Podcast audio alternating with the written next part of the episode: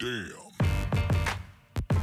Jo Leute, was geht und damit herzlich willkommen beim Steak and Lobster Podcast Fussi Season Episode 79. Hier erfahrt ihr wöchentlich alles rund um das aktuelle Fußballgeschehen, Transfer-News und natürlich jegliche Updates. Und ich glaube, wir hatten es lange nicht mehr, aber es ist die beste und gewohnteste Konstellation im Game mit meiner Person Romario und meinem Partner in Crime Bex. Moments. was We are geht? back. Endlich mal wieder ein bisschen Ruhe, ein bisschen nur wir beide, kuschelig. Kennst du, ich habe dieses Intro gemacht und voll so, als wenn ich so ein Rapper wäre, mit meiner Hand so Ja, rumgefuchtelt. ich dachte auch so, was, was will er voll jetzt gefühlt. äh, was geht? Ähm, ja, wir Ja, sind zurück. heute mal bei dir zu Hause. heute mal bei mir zu Hause, provisorisch, aber ihr wisst, Leute, wir kriegen es immer hin. Fast immer. Keine Und Ausreden. Ja, die Qualität stimmt halt auch. Das liegt an natürlich den Rode äh, Support, den wir haben. Ja, Mann. Aber äh, wenn wir schon beim Support sind, haben wir da was für euch. Genau, Leute, wie ihr wisst, sind wir ja immer auf der Suche nach neuen Partnerschaften. Und da ist uns ja eure Meinung ganz, ganz, ganz, ganz wichtig, weil wir wollen euch nichts anbieten, worauf ihr keinen Bock habt. Es hat sich so ergeben, dass uns, äh, dass wir in Kontakt mit Holy geraten sind, Holy Energy. Und das ist kein Energy Drink per se, so wie ihr sie kennt, sondern quasi eine gesündere Alternative zu diesen ganzen anderen Süßgetränken, die man sich sonst reinballert, um ein bisschen wacher zu bleiben, okay? Und wir dachten uns, ey, wir haben ganz viele lange Nächte, wo wir natürlich hart schuften für den Podcast. Ähm, aber jedenfalls geht es darum, ich bin ein Riesenfan von Süßgetränken. Hier ist kein Zucker drin, keine künstlichen Zusatz- und Farbstoffe. Und das Schöne ist, es gibt Probiersets. Jetzt fragt, fragt ihr euch, hä, aber was ist denn das Ganze? Das Ganze sind solche verschiedenen Päckchen, okay? Mit verschiedenen Geschmäckern. Könnt ihr mal gerne abchecken. Wir haben auch den Link in den Handles.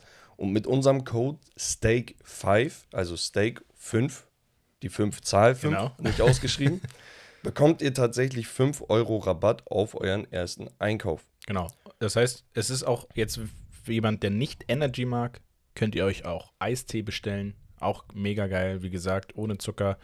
Viele Geschmäcker in diesen Probiersets. Ihr könnt natürlich auch direkt euch so eine große Packung äh, ballern, wenn ihr wollt. Also das ist auch gar kein Genau. Problem. Ihr, ihr unterstützt uns und wenn ihr euch was bestellt, dann sagt mal, was ist vielleicht so euer Favorite, hat es euch geschmeckt und ähm, ja, wenn ihr Fragen habt, Thema Zubereitung oder ein paar Tipps und Tricks, Bex ist da der Mann. Da, da habe ich Tutorials auch für Herbert gemacht. Herbert hat halt so, so ein, zwei Geschmäcker ge- äh, durchgetestet, meinte, ja, schon ziemlich nice und so, aber ich weiß nicht so, ohne Kohlensäure bockt das nicht. Ich sag, Bro, musst du da Kohlensäure reinhauen und Eiswürfel und dann hast du ein geiles Getränk. Ja, ja. Ähm, bei uns ging das halt auch so los, ich erzähle es euch mal, damit ihr auch die ganze Transparenz äh, mitbekommt. Wir haben auch diese Probiersets bekommen, sollten uns durchprobieren und dann sagen, ey, wäre das überhaupt etwas, womit wir an den Podcast rantreten möchten oder nicht. Genau. Das war komplett unverbindlich, war einfach nur ein Probierset. Ey, jeder probiert, sagt, worauf er Bock hat, ob er darauf Bock hat oder nicht. Und dann kam aus dem Gespräch mit Holy raus, ey, fragt eure Community, ob sie überhaupt Bock darauf haben. Schaut, ob das Sinn macht für euch. Und wenn nicht, kann man das Ganze auch quasi kurz beenden. Genau. Wir Also- wollen natürlich langfristige Partner haben. Deswegen haben wir uns jetzt mit Holy auf einen Probemonat geeinigt. Mhm. Das heißt, in diesem Monat wird sich anhand der, der Zahlen und eures Feedbacks quasi ähm, herauskristallisieren, ob wir das langfristig machen oder nicht. Mir wäre das ganz, ganz wichtig, weil ich feiere das Produkt halt Ja, geisteskrank. ist echt lecker. Also ist, nicht jeder Geschmack ist auch mein Geschmack, bin ich ehrlich. Ich habe auch so meine Favorites. Ähm, deswegen wäre immer interessant, was ihr so feiern würdet. Und wie Genau. gesagt, nehmt euch diese 5 Euro Rabatt mit, dann seid ihr bei diesem Probierpaket, was sind da drin? Ich glaube 16, 18 pro Stück oder so. Ich glaube zwei Ja. von jeder Sorte. Also es Äh, gibt vielleicht, ja. vielleicht dazu auch nochmal, gut, dass du es erwähnst, Probier Mixed Pack, ne? Also der Mixed Probier Pack ist, du hast sieben verschiedene Energies, du hast fünf Eistees dabei und die Geschmäcker gehen dann in Richtung Blueberry Bear und die Designs sind sowieso sehr, sehr geil, finde ich auch. Mhm. Ich habe ja so ein, weiß nicht, vielleicht durch Studium gucke ich da ja noch ein bisschen genauer drauf. Ja, ja. Ähm, Strawberry Shark mit, keine Ahnung, mit Erdbeer und ähm, Mandarine oder so war das. Mhm. Lions Lemonade, Citrus Cobra ist, glaube ich, dein Favorite Ja, Mann, der gewesen. ist sehr geil. Ja, also da gibt es ganz, ganz geile Geschmäcker, coole Designs. Checkt das ab, äh, zahlt ihr mit unserem Rabatt quasi nur 13, 14 Euro und Ja. würdet uns natürlich auch eine Kooperation ermöglichen. Das sowieso, dadurch. aber wie gesagt, also es ist preis-leistungstechnisch mega, ähm, zu auch den allgemeinen Energies und ISTs am Markt, wenn ihr das äh, auch dann für euch entdeckt, langfristig. Erstens die Wirkung ohne Zucker und Preis-Leistungs-Verhältnis auf die Menge, die ihr da bekommt. Hammer, gibst du am Und- Markt eigentlich fast Und ich bin nicht. ehrlich, Leute, wir sind ja absolut ehrlich mit euch. Ja. Wenn ihr sagt, ey, Ist scheiße. ist scheiße, mögen wir nicht, mm, zu teuer, zu billig, keiner, was auch immer, kann irgendeine Argumentation sein. ja, ja. Kommt damit, seid genauso transparent uns, gegenü transparent uns gegenüber, sagt, ey Jungs, ich glaube, das sollte nicht da rein oder passt nicht, dann sagt uns das und dann müssen wir es auch nicht machen. Genau. So. Deswegen, wir starten rein in die Highlights der Woche. Wir wollen uns euch gar nicht. Alle äh, Sachen wie immer in den Handles. Genau, wir wollen euch gar Genau. nicht zu lange vollsabbeln. Nein, vollsammeln tun wir nicht. Wir machen das ja mal vom Herzen, deswegen führen wir das auch ein bisschen aus, um das Ganze auch äh, ja, umfangreich zu erläutern. Und ja, die Highlights der Woche mit Becks und Romme. Yeah. Äh, wir hatten so ein paar, ein paar ja, Highlights jetzt noch unter der Woche. Wir hatten ja Montag unsere Folge aufgenommen. Und jetzt haben wir Freitag. Das Wochenende steht bevor. In der Zwischenzeit ist minimal was passiert. Ich habe einmal, fangen wir mal mit dem kleinsten an, Valerian Ismail übernimmt Watford, ja, in England. Und ähm, ja, ist ein Trainer, den wir aus der Bundesliga kennen, beziehungsweise hat er äh, bei Bremen gecoacht gehabt? Ich weiß das gar nicht. Irgendwie hatte ich Er hat auf jeden Fall ein, zwei Coaching-Jobs gehabt, war jetzt noch bei Besiktas war der. in, in Frankreich war er, glaube ich, auch. Ja. Und bei, äh, bei Nizza, glaube genau, ich. ist war. jetzt in England, ist jemand, der könnte da eine Veränderung reinbringen, wäre bitter notwendig, weil Watford in der zweiten Liga den Aufstieg nicht geschafft hat, unter anderem. Und ähm, War ja, bei Wolfsburg. ah, Wolfsburg, genau. Wolfsburg, Nürnberg. Und ja, das ist so ein Highlight der Woche auf jeden Fall. Ein sehr, sehr großes Highlight. Ähm, da kommen wir auch gleich nochmal genauer drauf zu sprechen. Und ein weiteres großes Highlight: Sergio Busquets verlässt den FC Barcelona nach 18 Jahren. Das ist ein Lowlight. Ja, Der, das tut mir irgendwie im Herzen weh. äh, sie gehen getrennte Wege. 18 Jahre, ich glaube, das sehen wir ganz, ganz, ganz selten im Fußball. Es wird auch immer seltener. Früher war es dann schon mal öfters, dass Spieler bei einem Verein nur gekickt haben. Und Busquets ist the last man standing aus der goldenen Ära, Mm. die wir alle kennen und lieben gelernt haben, rein fußballerisch. Ja. Ähm, ja, ja, sonst wäre auch komisch. hat sich jetzt abschließend äh, wirklich dazu entschieden zu, zu gehen und hat aber auch großes Feedback bekommen, ähm, auch seitens von Real Madrid-Spielern und so weiter und so fort. Luka Modric mit einem schönen Post. Und was würdest du dazu mehr sagen als Riesenrespekt für diese Karriere? All-time, einer der besten Sechser wahrscheinlich, Ja, die wir absolut. gesehen haben. Also der hat, ich hatte letztens einen Post, ich glaube bei Barca Universum gesehen in der Story, mit, lass mich nicht lügen, entweder mit 20 oder 21 hat es angefangen. CL geholt, nächstes Jahr Weltmeisterschaft geholt, danach irgendwie noch was geholt. Europameisterschaft. Und danach die Europameisterschaft, schon mit 22, 23 als fester Bestandteil dieser Teams. Einfach so fußballerisches Leben durchgespielt. ja, ja. Und man unterschätzt halt die Art von Fußball, die er spielt. Ne? Also natürlich, wenn man da jetzt einen Busquets mehrere Jahre wirklich gesehen hat, dann weiß man, dass der eine überragende Technik hat, auf engem Raum, wie er den Ball abschirmt, wie wendig er ist mit seiner Größe, wie er Absolut. seinen Körper reinstellt und so. Aber ich glaube, so Casuals denken sich, boah, der ist kein Übertechniker, sieht aus wie ein Dulli. Ja, Technik, So, genau, weil weißt du? die Technikwahrnehmung ist ja immer eine andere. Also Genau. es gibt Leute, die sagen, Technik ist für mich jemand, der ein starkes Dribbling hat und so oder weiter. der Übersteiger raus. Genau, der schnell am, mit dem Ball irgendwie Slalom laufen kann Ja. durch die Gegner. Aber technisch bedeutet auch einfach immer den Ball am Fuß kleben zu Ja. haben. In engen Situationen, in Bedrängnis, den Ball zu kontrollieren, immer wissen, wo der Ball ist und du hast den Überblick übers Feld. Ähm, das ist auch einfach eine gewisse Technik. Und, und das Geile ist bei solchen Spielern, auch bei einem Messi bei der WM und sowas hat man das auch gesehen. Also, man versteht, dass diese Spieler ganz, ganz große Typen waren. Ne? Ja. Ich meine, Ja. wenn man jetzt ein bisschen jünger ist und nur noch die letzten Jahre sieht von denen, ne? Mhm. dann sieht man, ah, okay, die sind immer noch heftig und so, aber ich kann mir nicht genau vorstellen, wie gut die waren.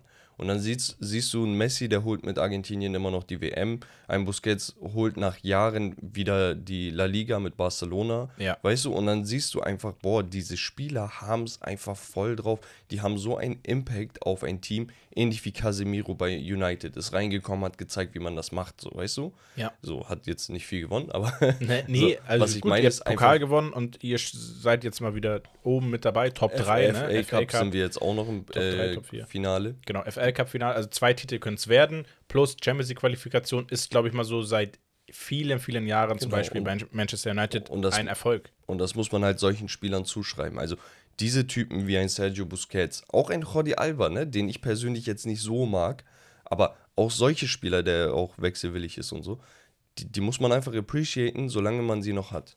Ja, also das werden wir wahrscheinlich auch irgendwann bei so einem Rodri sagen, der ja auch jetzt nicht so, ist ein bisschen anderer Spielertyp nochmal als Busquets, so minimal.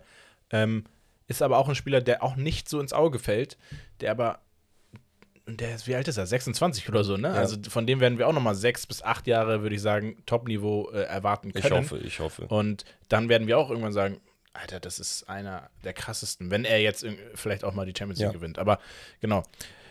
Das zu Sergio Busquets. Ähm, vielen Dank für die Zeit beim FC Barcelona. Und wir gehen von Barcelona rüber nach Frankfurt zum Herrn Glasner. Traurig. Traurig. Frankfurt und Glasner gehen getrennte Wege nach der Saison.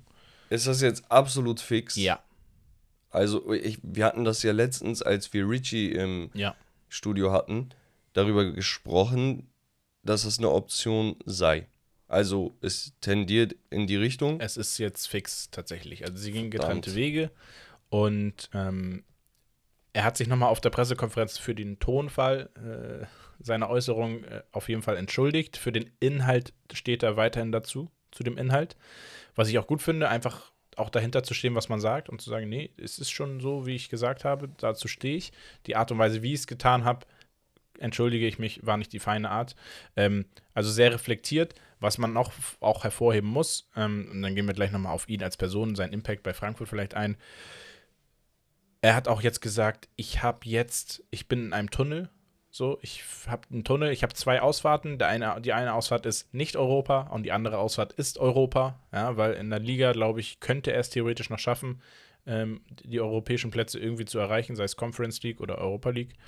Und ähm, mit dem DFB-Pokalfinale kann er ja auch den Einzug in die Europa League äh, wieder sich sichern mit äh, der Eintracht. Und ähm, da hat er wirklich gesagt, also für mich gibt es jetzt, egal was von außen kommt, das kommt bei mir gar nicht an. Ich bin in meinem Tunnel und ich werde diesen Fokus haben die nächsten drei bis vier Wochen. Dann ist die Saison vorbei und ich werde versuchen, diese Ausfahrt Europa auf jeden Fall zu bekommen. Ja, also meine Meinung zu dem Thema ist, ist klar. Ich finde es ultra schade, dass man so einen Erfolgstrainer und so einen Typen ja ein bisschen, ein bisschen undankbar gehen lässt. Ne? Also klar, ich habe das auch letztes Jahr gesagt, in, in der Liga haben sie nicht überragend abgeschnitten. Aber in der Liga waren sie immer konkurrenzfähig. Okay? Ja. Darüber hinaus haben sie halt international den ersten Erfolg seit, weiß ich nicht, 30, 40, 50 Jahren geholt. Ne, weiß ich jetzt nicht genau. Da Einer der größten Erfolge So. aller Zeiten, ja. Du hast den Frankfurtern, und die haben ja eine kranke Fanbase. Du hast denen endlich mal wieder einen fußballerischen Grund gegeben, eine Legitimation dafür, dass sie so eine, so eine Draufgänger-Fans sind, weißt du? Also, die würden ja für den Verein sterben. Absolut. Und, und endlich hast du einen Grund zu sagen, nicht, dass man keinen hätte, ne, aber einen zusätzlichen Grund, dass du sagst, ey, ich bin richtig stolz darauf nochmal. Ich kann mich jetzt mit breiter Brust international präsentieren. So. Ich kann nach Napoli gehen und gegen den italienischen Meister Fußball kicken. ja. Ich habe letztes Jahr Barcelona rausgehauen. So, so eine Sachen, weißt du, wo du sagst, das sind Erfolge, da erinnern sich kleine Kinder ein Leben lang und werden dann stolze Frankfurter und Eintracht-Fans. Und auch die Sache, ich weiß nicht, ob du es gesehen hattest auf der PR, ist er nochmal so drauf eingegangen und hat sich quasi vors Team gestellt ne, und, und gesagt, ey, das, was ihr sagt, das will ich nicht mehr hören. Von wegen, die Spieler verstehen nichts und kapieren nichts, von wegen kein Einsatz und so eine Sachen. Er sagt hier, ähm, Makoto Hasebe ist 39 Jahre alt, spielt drei Spiele in einer Woche, weil er muss, weil wir überall vertreten sind und hat dann ähm, Blut im Urin und einen, Tag später muss er wieder kicken und macht das. Und ihr werft dem kein, keinen Einsatz vor. Also nicht ihm namentlich, sondern dem Team. Und er sagt, da, da, das möchte ich nicht hören. Und ganz ehrlich, wenn du in zwei Jahren zwei Finals erreichst, dafür aber, oh, du bist Neunter, Achter, was auch immer in der Bundesliga. Erstens, frag jeden Frankfurt-Fan, der wird sagen, ich nehme das hin. Sehr, sogar dankend, weil die letzten Jahre vorher lief es auch nicht unbedingt besser. Ja, zumal, ja, ähm, ich, sorry, ich habe dich voll unterbrechen, dein Flow. Nee, alles äh, gut. un- Unterbrechen, unterbrochen. Ähm, ja, ich glaube, jeder Frankfurt-Fan würde jetzt sagen, ja, ist schon kacke, weil sie haben einfach in der Liga jetzt, ich glaube, ich seit zehn Spieltagen nicht mehr gewonnen. Äh, was schon wirklich eine Absolut, schlechte Serie ja. ist, ja, aber du bist trotzdem, du bist ins äh, äh, Pokalfinale gekommen. Trotzdem, äh, wenn du das Ding holst, bist du wieder in Europa. So, und ich glaube nicht, dass die Ambition hätte sein müssen, wir wollen unbedingt in die Champions League, sondern dass man sagt, ey, Europa League ist auf jeden Fall das, das Ziel ganz oben, da wollen wir hin. Und perspektivisch, wenn wir es jetzt immer wieder schaffen, na klar, na dann willst du Richtung Champions League gehen. So, aber ähm, Europa League, finde ich, ist äh, auf jeden Fall noch drinne. Man muss sich ja auch nochmal vor, vor Augen halten, was der aus den Spielern nochmal individuell rausgeholt hat. Ja, ihm wird ja auch irgendwie einerseits äh, jetzt vorgeworfen, äh, die, dass die jungen Spieler die Entwicklung nicht mehr so machen, wie sie sie gemacht haben und so weiter und so fort. ein, aber ein Jesper Li- Lindström, den kannst du für 50 Millionen nach, nach England verscherbeln. Locker flockig. Der ist 23 Jahre alt, hat Ja. 28 Millionen Marktwert. Ein Kamada, der wird jetzt gehen, leider. tatsächlich. Der hat sich einen Marktwert von 30 Millionen aufgebaut. Und dann kommen wir noch zu Kolomoani, für den du 100 Millionen plus bekommst. Ja. 100 pro bekommst du das, Ja. weil der Markt das einfach gerade hergibt. Das heißt, und den haben sie ablösefrei geholt. Und das sind nur drei Spieler, wo du sagst, ey, locker flockig hat er diese Typen wieder auf die Bühne gebracht. Dann hast du einen Gibrisso, einen Endika, der sich gut entwickelt hat, einen Tuta mit seinen 23 Jahren. Also du hast ein sehr, sehr geiles Team. Liegt nicht nur an Glaser, da wurde Nein, auch von oben Glasner, gut, ja. gut die, die eingekauft und gut die Mittel zur Verfügung gestellt. Aber ey, der, der Trainer macht doch einen okayen Job. Also es ist, ich sehe da keinen Grund, okay. keinen Grund, so Welle zu machen. Nein, also man muss auch sagen, ich finde das Argument zu sagen, ja, die Entwicklung äh, ist stehen geblieben bei den jungen Spielern. Naja, erstmal, wo sind sie aufgrund seiner Expertise als Trainer? Ja, also sie haben ja schon eine Riesenentwicklung gemacht. Deswegen hatte er den Erfolg, den er hatte. Und ich finde es immer so ein bisschen schade, so schnell Erfolge zu vergessen und zu sagen, ah, wir kommen nicht hinterher, wir sind jetzt stehen gerade nicht so gut da, die Saison ist gefährdet. Ja, aber genau das ist in der heutigen Zeit, wo ihr euch einfach ein bisschen, wo ihr rausstechen könnt, zu sagen, wir stehen hinter dem Trainer, wir wissen, was für Erfolge er hat, er kommt bei der Mannschaft noch an. Man muss ja auch in die Mannschaft reinhören. Ähm, und einfach zu sagen, okay, wie stellt der Trainer es sich vor, jetzt perspektivisch?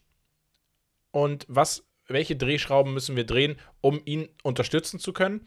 Und äh, um wieder ein bisschen Schwung in, ins Team zu kriegen. Das Ja. ist entwe- entweder, dass du sagst, okay, ich hole einfach noch mehr Konkurrenz mit jungen Spielern, ich hole vielleicht erfahrene Spieler weitere und ähm, was stellt sich der Trainer vor? Ich kann mir gut vorstellen, dass es natürlich auch eine interne Sache war zwischen Verein und Trainer, das Team außen vor gelassen, dass es da Unstimmigkeiten gibt. Wir kennen das.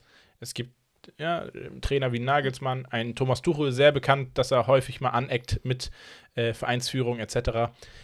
Ja, aber ich finde immer so schade, dann wirklich alles zu vergessen, gefühlt alles zu vergessen und die Trainer dann zu entlassen und zu sagen, ja, wir holen uns jetzt einen neuen, weil die Fußstapfen, in die getreten werden muss, sind riesig in Ja. Frankfurt. Ich, ich hoffe einfach nur, dass das, und so wirkt es dann aber auch, dass es halbwegs respektvoll untereinander abgegangen ist Ja. und, und auch transparent. Also- Also, Glasner wurde relativ früh, glaube ich, schon ins Bild gesetzt und da wurde geredet und im Sinne von, ey, so und so. Ja, also ich finde auch die Kommunikation nach außen jetzt, äh, klar, diesen einen Ausraster so laut, aber auch, dass er sich da hinsetzt, entschuldigt. Also wirklich professionell dann auch da hinsetzen, sich den Fragen stellen, aber auch wirklich gute Antworten zu haben. Ähm, versuchen die Mannschaft komplett rauszunehmen aus dieser Diskussion. Ähm, also so der Abgang sollte vollkommen in Ordnung sein und äh, passen. Ja, Genau. denke ich auch. Wir kommen zu den ja, europäischen Wettbewerben und wir sind ja im Halbfinal-Game. Oder Für, in den für die, die sich fragen, hä, ihr seid nicht auf die Ligen eingegangen. Wir haben montags, Montag bereits eine Folge aufgenommen. Genau. Währenddessen sind keine Partien gewesen, außer die internationalen. Das heißt, wenn ihr unsere Takes dazu hören wollt, dann checkt gerne die letzte Folge ab. Mit Richie. Genau mit Richie, einem echt sehr, sehr geilen Gast. Also vielleicht habt, hört ihr hier einen äh, zukünftigen ja, Trainer in, aus der ersten oder zweiten Bundesliga. Genau, er selbst ist ich mir vorstellen. 27, Coach gewesen schon in der Regio. Und, in der hat, dritten Liga auch schon. Genau, hat sehr hohe Ambitionen. Cooler Typ, sehr, sehr geiler Gast, sehr Ja. sympathisch. Das heißt, check die Folge natürlich auch nochmal gerne ab. Aber, wie du gesagt hast, internationale Partien. Genau. Wir fangen an in der Conference League. Die geht ja immer so ein bisschen unter. Aber auch da Spannung ohne Ende. Florenz spielt zu Hause gegen Basel und West Ham zu Hause gegen AZ Alkmaar. Und äh, ich glaube, dieser, dieser Wettbewerb hat es eigentlich immer in sich. Wir haben eigentlich immer Tore.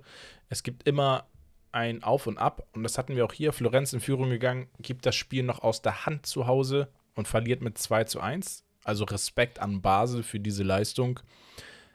Aber auf der anderen Seite ganz genauso. West Ham dreht das Spiel nach Rückstand zu Hause noch mit 2 zu 1, ähm, weil sie in der zweiten Halbzeit dann auf jeden Fall deutlich stärker spielen, viel präsenter sind und ihre Chancen auch entsprechend nutzen. Trotzdem finde ich Riesenlob an AZ Alkmaar und ähm, vielleicht so deine Meinungen zu den beiden Partien, zu den beiden Ergebnissen. Es ist ja auch jetzt wieder noch alles drinne und alles offen für die Rückspiele. Also, ich finde ich find beide Matchups sehr interessant. Basel aus dem Grund interessant, die haben jetzt neulich erst einen neuen Coach für die nächste Saison angekündigt. Ja. Vielleicht auch nochmal so ein kleines Highlight. Und zwar Timo Schulz vom ja, FC St. Pauli. Ja, der, der ehemalige, übernimmt, genau, der übernimmt zum nächsten Jahr, ich glaube 23, 24 ist die Saison, genau, der wird übernehmen. Interimsweise war nämlich der Sportdirektor Heiko Vogel im Amt, nachdem sie Alexander Frei, den kennt man auch noch, Absolute Basel-Legende. genau, nachdem man ihn entlassen hat. Der hat ja auch selber beim äh, BVB gekickt und sonst was, Genau. der- der sollte vielen ein Name sein. Aber ja, also mitten in so einer Saison dann nochmal international so durchzuziehen, 2-1 auswärts gegen Florenz, bestimmt auch nicht unbedingt einfach gewesen. Oh, ist unangenehm bei Florenz zu Hause. Genau, und zu West Ham und Alkmaar. Also Alkmaar macht sich langsam wieder, muss, muss man tatsächlich Echt sagen. Stabile Saison. Auch in Genau. der Liga, aber auch äh, in der Conference League wirklich ähm, ansehlich. Und ähm, Ja, ist so das Pendant, Pendant in Europa aktuell mit zu Feyenoord tatsächlich. Also ist interessant, ne? So die großen beiden, Ajax, PSW, haben wir nicht ganz so vertreten, die auch nicht schlecht sind. Waren im Pokalfinale nochmal gegeneinander, ne? Ja, aber äh, jetzt in Europa dann mit Feyenoord und AZ Alkmaar. Also wir sehen es, auch die kleineren, vermeintlich kleineren Ligen werden in der Breite immer stärker, was absolut geil mich. ist. Also die Konkurrenzfähigkeit äh, steigt in Europa und ähm, äh, wir haben nicht nur eine Liga wie äh, England oder Spanien oder Deutschland, sondern auch mittlerweile Italien, Frankreich so langsam, da ist es ja auch so. Ähm, in, in, in, in den Niederlanden jetzt äh, sehe ich eine Entwicklung, was das angeht. Portugal, die Türkei müssen wir mal schauen, wie, sie sich entwickeln. Aber da, auch da ist das Potenzial da, Potenzial da. Also, Warum, Eigentlich- warum hat er jetzt bei Türkei gelacht? warum? Weiß ich nicht, weil ihr so immer Ü30 euch aufstellt. Aber Spaß, deswegen meine ich ja, die Entwicklung geht in die richtige Richtung, ja, auch in Problem der ist halt, Problem ist halt, guck mal, zu Alkmaar jetzt nochmal explizit, man, man hat ein paar gute Spieler, wo du sagst, boah, die haben auf jeden Fall noch sehr viel Upside. Also ein Pavlidis vorne im Sturm, der Grieche, ja, 24 Jahre. Ich meine, er ist jemand, auf den man echt die kommenden Jahre achten sollte. Äh, Und ja, FIFA-Spieler kennen ihn. Hat dann eine Team of the Season-Karte, glaube ich, auch bekommen. Nee, unabhängig davon, ähm, ein gutes Team, ein junges Team, ha- haben hin und wieder ein paar Spieler, die so ein bisschen Erfahrung haben, aber du siehst bei vielen einfach, ey, ab 25 gibt es da nicht mehr viele Spieler im Mhm. Kader. So, auf der anderen Seite, wir, du hast über, darüber geredet, dass die kleineren Teams besser werden. Heißt natürlich nicht, dass die guten Teams oder die guten Ligen ni- stagnieren. So, Nein, das ist halt nicht das, der meine Fall. Das meine ich nicht. Ja, nee, nee, ich in meine nicht, dass Breite, du es ne? meinst. Ich meine halt. Achso, ja. der Unterschied zu einem West Ham-Team ist dann halt trotzdem nochmal riesig. Ne? Klar, da siehst du halt das So. Geld, ne? Ja, und unabhängig auch vom Geld, auch, auch Spieler, die sie selber großgezogen haben, also hochgezogen und entwickelt haben. Keine Ahnung, Declan Rice und weiß ich nicht was. Oder, oder Spieler wie Lukas Paqueta, den sie nochmal zum nächsten Schritt gebracht haben. Ich finde, da sind wirklich eine Menge Spieler, wo du sagst, boah, Ausnahmespieler. Bowen, weißt du, Ben, ja. ben Rahma, den sie mitten in der Saison, glaube ich, aus der zweiten Liga geholt hatten, wenn ich mich nicht irre. Also, ja, ist schon, ist schon mächtig. Ist schon echt mächtig. Und ob sie Ja. jetzt da zurückkommen, weiß ich nicht. Wenn ich jetzt tippen Obwohl müsste. in Alkmaar musst du halt nochmal sagen, das ist halt, äh, also man muss sagen, die Niederländer sind bekannt auch für so eine Hooligan-Szene etc. pp. Und ähm, ja, da ich, wird's, es wird ein Kampfspiel so. Ja. und da geht halt alles ich kann auch die diplomatische Antwort hier spielen und sagen, in Alkmaar wird schwer, aber wenn du jetzt tippen müsstest, auf wen würdest du gehen? auf Alkmaar. Ich hab, Ernsthaft weil ich habe doch gesagt, Dann Alkmaar kommt ich, ins dann, Finale. Okay, dann bin ich auf einen Döner-Teller-Wette. Ja, okay. Wer, wer weiterkommt oder wer das Spiel holt? Ja, wer weiterkommt, ne? Okay, weil ich habe jetzt 2-1 Ausgangslage besser. Ja, ja, ich weiß. Aber sie können ja auch im Halbfinale mit einem 1 zu 0 äh, ins Elfmeterschießen kommen und weiterkommen. Okay, Tamam. Ja? Okay, ich, dann also ich äh. Döner-Teller-Wette hier beschlossen. Ja, also. Äh, West Ham-Fan ab heute, wow. nachdem Ähm. sie uns erst in der Liga weggehauen haben. nee, ich, Also was man, man muss halt sagen, Alkmaar hat weniger zu verlieren als West Ham. West Ham hat einen extremen Druck aufgrund der wirklich miserablen Saison. Sie müssen eigentlich die Conference League gewinnen, um nächstes Jahr in der Europa League dabei zu sein, was eigentlich schon Ziel sein sollte mit diesem Kader in, in der Premier League, meiner Meinung nach. Und nach der letztjährigen Saison, wo sie ja locker Achso, dazu wollte ich auch noch was ne? sagen. Jetzt, wo du es ansprichst Ja. mit international und dies und das Thema Frankfurt nochmal. Mhm. Das ist ja auch nicht einfach, Dreifachbelastung zu spielen. Und in England gibt es auch einen zusätzlichen Pokal und so. Ja. Das heißt, die Tabelle, sowohl für Frankfurt gesprochen als auch für West Ham, darf man da auch nicht in der heimischen Liga so sehr überbewerten. Natürlich, man will immer da gut abschneiden, sich für die internationalen Ränge quasi bewerben, indem man halt die, die Plätze erreicht. Nur das Ding ist halt, du musst da Abstriche machen, wenn du sagst, ey, wir wollen international spielen oder sagen, ey, wir wollen die Liga durchziehen. Weil sonst geh in der Gruppenphase raus und dann hast du Ja. einen entspannteren Plan. Also, ich glaube, das Argument leider äh, bei Frankfurt war jetzt, naja, wir haben ja letzte Saison ja schon diese Doppelbelastung gehabt, wir kennen das ja mittlerweile, so nach dem Motto, ja, nee, ist aber immer noch mal was anderes, weil dieses Jahr war auch Champions Aber das League. war ja auch ein Wunder Ja. letztes Jahr, Dieses ne? Jahr also, war auch was Champions League. abgerissen haben. Ja, ja. Und ähm, das ist auch, wie gesagt, du, du hast nicht immer das Glück, eine gesamte Saison, dass fast alle Spieler fit sind, dass alle Spieler da, da gut, gut durchkommen. Ja, Ja. Die Spieler werden auch älter, anfälliger und so West weiter. Ham ist halt 15. Ne? Von 20 Teams in der Prem, also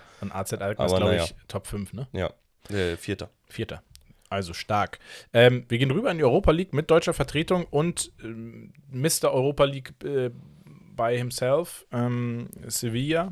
Das ist das erste Spiel Juventus Turin gegen FC Sevilla. 1 zu 1. Rückspiel in Sevilla. Wird ein Brocken. Und eigentlich bitter für Sevilla, weil sie kriegen das Tor in der, ich glaube, 97. oder so. Durch Gatti, dem Innenverteidiger. Also sie treffen viel nach Standards.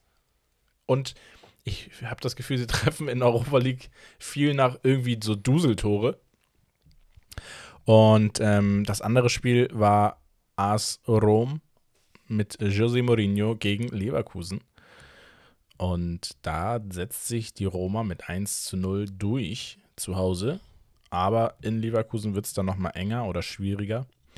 Bin ich gespannt. Ist, ist nicht die sch- schlimmste Ausgangslage. Nein, also das ist ja auch, was wir, glaube ich, meinten beim letzten Mal, als wir die Partien, äh, als sie ausgelost wurden, wo wir meinten, unangenehm, aber wenn du in Rom jetzt nicht mit, mehr als einem Tor Unterschied verlierst, dann ähm, ist alles noch drin. Ja. So, und das, die Grundlage ist Tor- gegeben. Tor ist in der zweiten Halbzeit gefallen durch Eduardo Bove, ein Eigengewächs, 20 Jahre alt.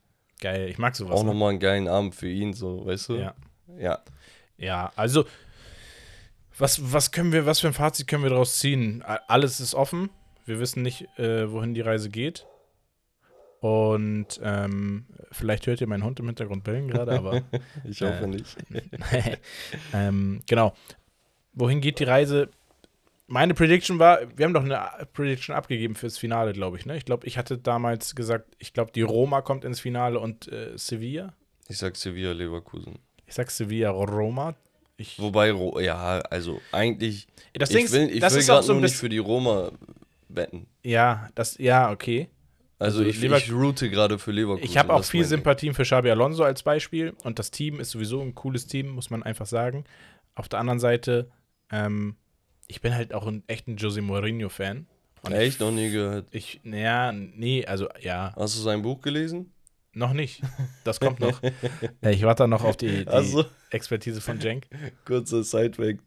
Ähm, letzte Folge könnt ihr auch gerne abstimmen, ob ihr schon mal gehört habt bei Spotify, dass Rommel Fan von Angelottis Buch ist und es gelesen hat. Ja, ich weiß nicht, ob ihr das wusstet, aber ich habe das Buch gelesen. Nice.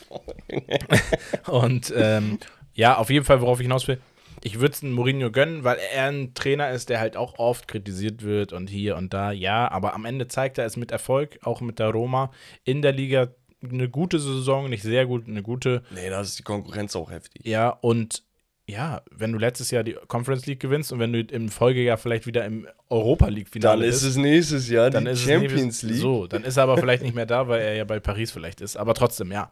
Ähm, es bleibt spannend. Man muss einfach sagen, Sevilla mit der Saisongrundlage oder Voraussetzung trotzdem in der Europa League wieder so zu rasieren. Ja.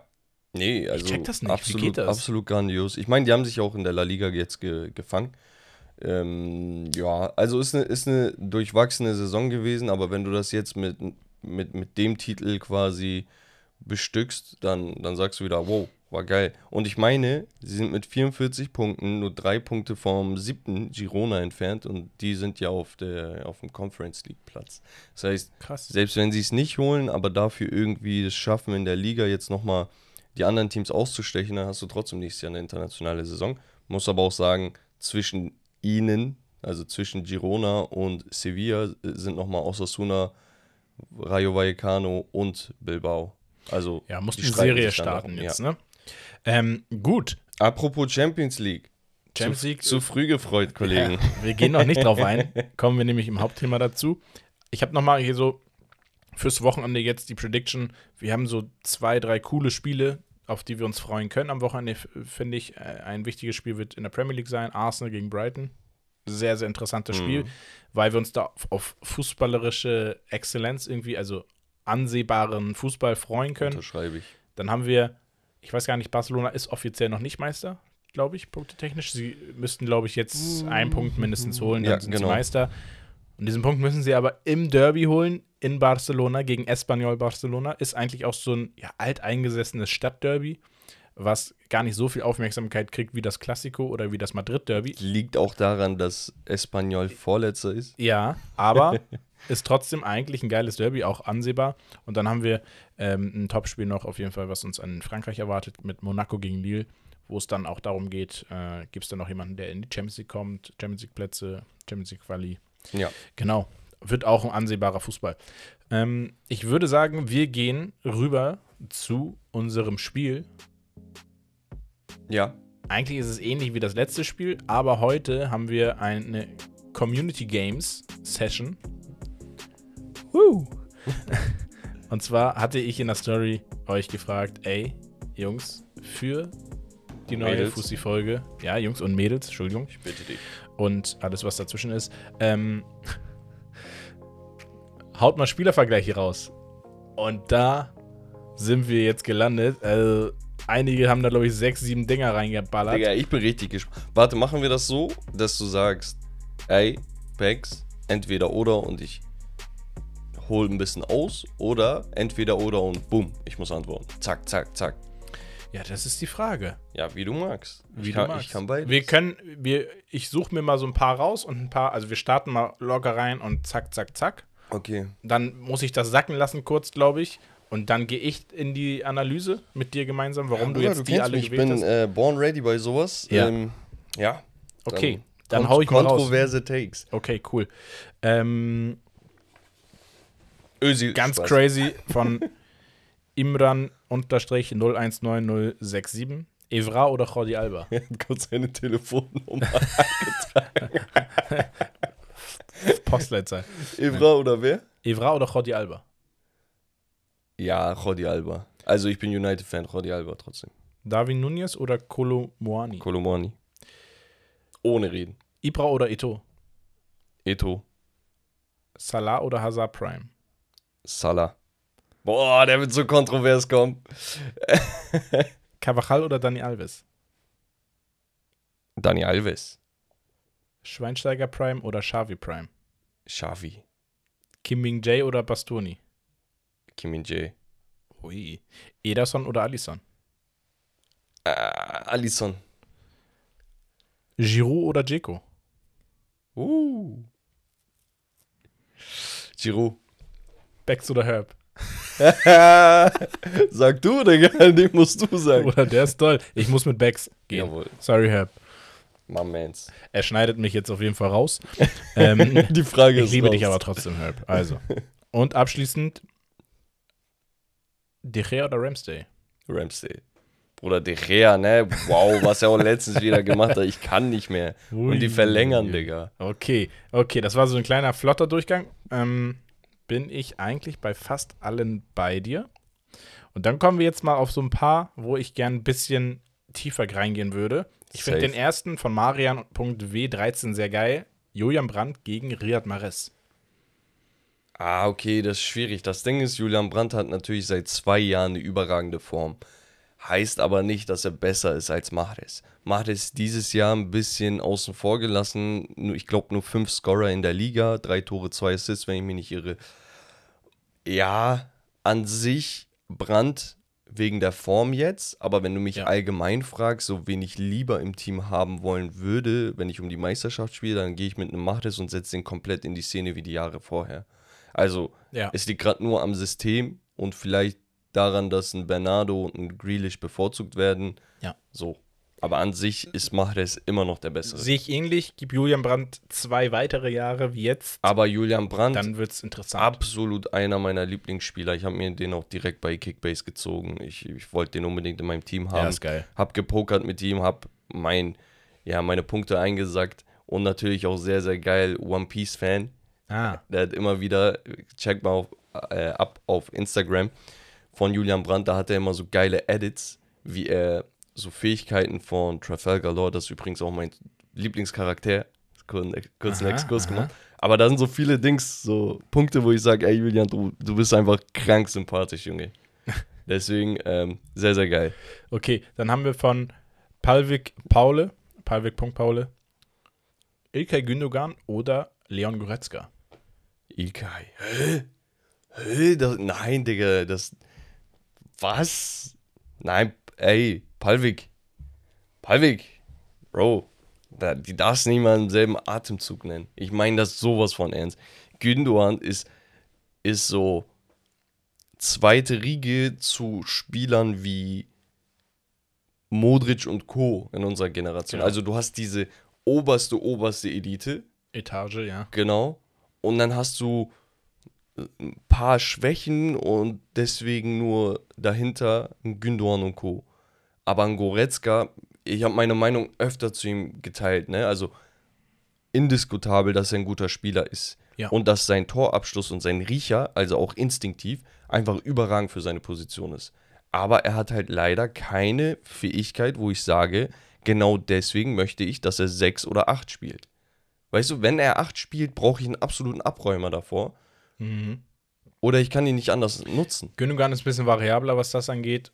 Ein sehr, sehr verlässlicher Spieler, auch ein Leader geworden. Der kann überall spielen. Ähm, aber wenn ihr euch mal anguckt, die, die Karriere von Gündogan, sei es bei Dortmund, dann zu Manchester City, also herausragend, wie der spielt und performt. Ja, und Der kriegt ja nicht umsonst die Binde von Pep. eben. Da gab es Gerüchte und Pep sagt jetzt, ey, ich, ich will, dass er bleibt. Er ist ein überragender Spieler. Ich, Ja. ich möchte ihn eigentlich nicht. Auch abgeben. bitte Wertschätzung in der DFB 11, da gehört er für mich absolut auch in die Startelf. Ja. So, dann haben wir ähm, ja das ein oder andere interessante Duell hier. Burak 25.x, Luis Suarez oder Robert Lewandowski. ja, schwierig, schwierig. Schwierig. Problem ist, Suarez hat es halt in zwei Ligen über einen längeren Zeitraum bewiesen. Und das sind einfach mal die zwei besten Ligen der Welt. Und Lewandowski, ja, er spielt jetzt bei Barca, ist aber nur eine Saison. Und international lief da auch nichts mit dem Team, wo du sagen kannst, er hat die wirklich krank wichtigen Spiele mitgespielt, ne? So, wo du sagst, Ja. Halbfinale hier oder Viertelfinale gegen so und so. Sondern es war halt Gruppenphase dann raus, dann Euroleague. Mhm. So. Und deswegen müsste ich theoretisch mit Suarez gehen. Was nicht heißen soll, dass der Bundesliga-Rekord-Torschütze einfach mal äh, gedowngradet werden soll, sondern Nein, nein. einfach wir vergessen leider oft, wie heftig Suarez war. Unnormal. Nicht, nicht nur in seinem Abschluss, sondern auch als Vorbereiter. Einer der meisten Vorlagen aller Zeiten. Ja. Und ja, nee, die Leute, ich weiß nicht, googelt mal, der schönste Hattrick oder Viererpack eines Spielers. Suarez gehört Suarez bei Liverpool. dazu. Ja. Hat einen Hattrick Boah, geschossen. was war das? Freistoß, Fernschuss, Lupfer, ja. Ich glaube, keine Ahnung was. Also, dann noch irgendwas. Digga, als würdest du ein Mixtape machen und der hat das in einem Spiel gemacht. Ja, krank. Und, ja, nee, also Suarez schon zu Liverpool-Zeiten heftig, dann nochmal zu Barca gegangen, sich den Ball geteilt, nicht, nicht der Zielstürmer, wie bei Lewandowski, wo du sagst, er muss verwerten, er muss auflegen, er muss, Mhm. sondern einfach mal so nebenbei umhergelaufen um Messi und Co. und trotzdem so abgerissen. Plus MSN-Zeit meiner Meinung nach eine der heftigsten Ehren der Welt. Lewandowski, Bayern natürlich auch, auch die Sextupel und sonst was, da hat der Ja. Anteil. Ist schwierig. Ich verstehe beides. Wenn jemand sagt Lewandowski, okay. Ich gehe auch mit Suarez. Ich gehe aber mit Suarez. Ja. Bin ich auch bei dir. Ich hatte eben irgendwas gesehen. Kleinen Moment, ich gucke mal ganz schnell. Ähm, das war auch ein sehr interessanter Vergleich. Ja, also vielleicht nochmal Cartman Bra 6-3, Franck Ribéry oder Neymar. Ich kenne deine Antwort. Echt? Ich denke, du gehst mit Neymar. Ich kenne meine Antwort nicht gerade, deswegen. schwierig. Also ultra schwierig. Ich, aus Sympathie würde ich Neymar sagen, aber fußballerisch, also es gab ja nicht viel Besseres als Ribery bei Bayern. Also jetzt ernsthaft, wir, wir, müssen ja, wir müssen ja auch mal realisieren, also wie voll kann ein Glas sein? Und, und, Ja. und voller als das, was Ribery gemacht hat, geht vielleicht noch zwei, drei Milliliter rein. Und man muss am Ende des Tages sagen, ich glaube, korrigiert mich, wenn du oder ihr mich oder du mich, wenn ich wirklich komplett falsch liege, aber ich glaube, ein Franck Ribéry am höchsten Punkt stand einem Ballon d'Or näher als Neymar es jemals war auf jeden Fall. stand. Auf jeden Fall, auf jeden Fall. Bei, bei Neymar ist einfach nochmal der, der Flair das, was ihn ausmacht. Ne? Ribéry natürlich auch extrem trickreich, schnell, hatte Spaß am Fußball, so eine Sachen. Aber zu dieser Zeit gab es halt wenig Konkurrenz für Bayern in der Liga, weißt du? Also es war eine lange Zeit einfach sehr, sehr viel Einbahnstraße, wenn man das mal so runterbricht. Ne? Kein Disrespect an die anderen Vereine, die haben sich auch Mühe gegeben. Teilweise wurde es auch mal spannend und so. Aber bei Neymar hattest du halt immer dieses Barca-Real-Ding. Und danach international hat jeder seine Konkurrenz. Aber in der Liga, das war einfach ein bisschen mehr epischer. Weißt du? Mhm. Und wie gesagt, ich habe eben über MSN-Zeit geredet. Ey, Bro, das war absolut magisch. Und genauso magisch ist auch Robbery gewesen, muss man auch Robber, sagen. Robbery oder auch einfach die Alaba-Ribéry-Seite. ja, Ich glaube, das kann man vielleicht auch mal machen für die Zukunft. Außenverteidiger mit Flügelspieler, welche Kombos da. Das ist auch geil. Da gab es richtig geile. Das ist auch geil. Ne, also. Äh, Philipp Lahm mit Hamid Altidore. Oh, das kann man auch als Spaß. Top Ten Reihe nehmen, ne? Die besten Duos, die besten. Ja, Oh, geil. ja Flügel. Oh yeah, oh yeah. Ähm, und dann habe ich zum Abschluss, ähm, wir haben noch deutlich mehr, vielen Dank, Jungs, äh, wirklich und Mädels und S, sie, er, alles. äh, ja, sorry. Ähm, echt viel reingekommen, deswegen, sonst spielen wir hier bis morgen. Abschließend türkische Liga Berkan.c7, Abu Bakr oder Icardi. Icardi. Also, Icardi macht auch dumme Sachen, ne? Der hat, keine Ahnung, die spielen um Meisterschaft, die, die liegen, glaub, weiß nicht, hinten, er macht einen Lupfer, Panenka und der wird gehalten, so eine Sache, ne? Aber unabhängig davon, seine spielerische Exzellenz ist schon, der, der hat nicht umsonst mal einen Marktwert von 100 Millionen gehabt, man sieht das.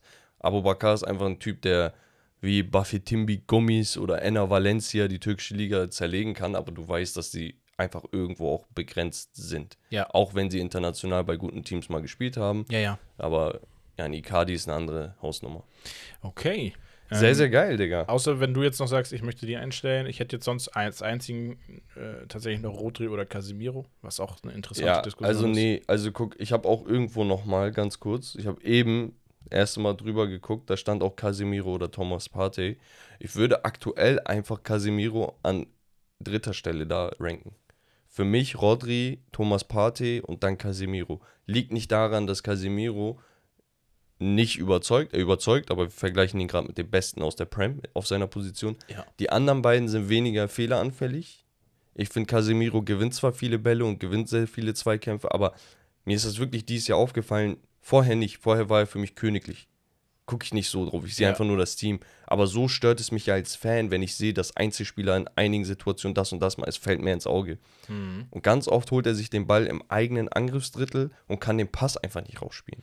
Ich hab- Also echt anfällig. Also ich habe das Gefühl, deswegen auch die Konstellation oder das Ranking so auch meiner Meinung nach richtig.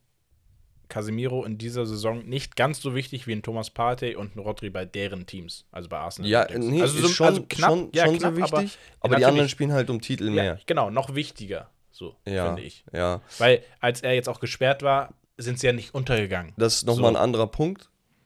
Er war halt dieses Jahr schon dreimal gesperrt. Und teilweise auch mehrere Spiele. Also Fünf Spiele und drei Spiele. irgendwann ist Also, gut. Also Er hat, er hat fast irgendwie zehn Spiele knapp So, verpasst. Und wenn ich sagen würde, genau zu der Zeit haben die anderen nur Mittelmaß gespielt oder schlecht performt, dann kann man da plus minus null machen, aber die anderen performen da überragend Mhm. währenddessen. Deswegen. Yes.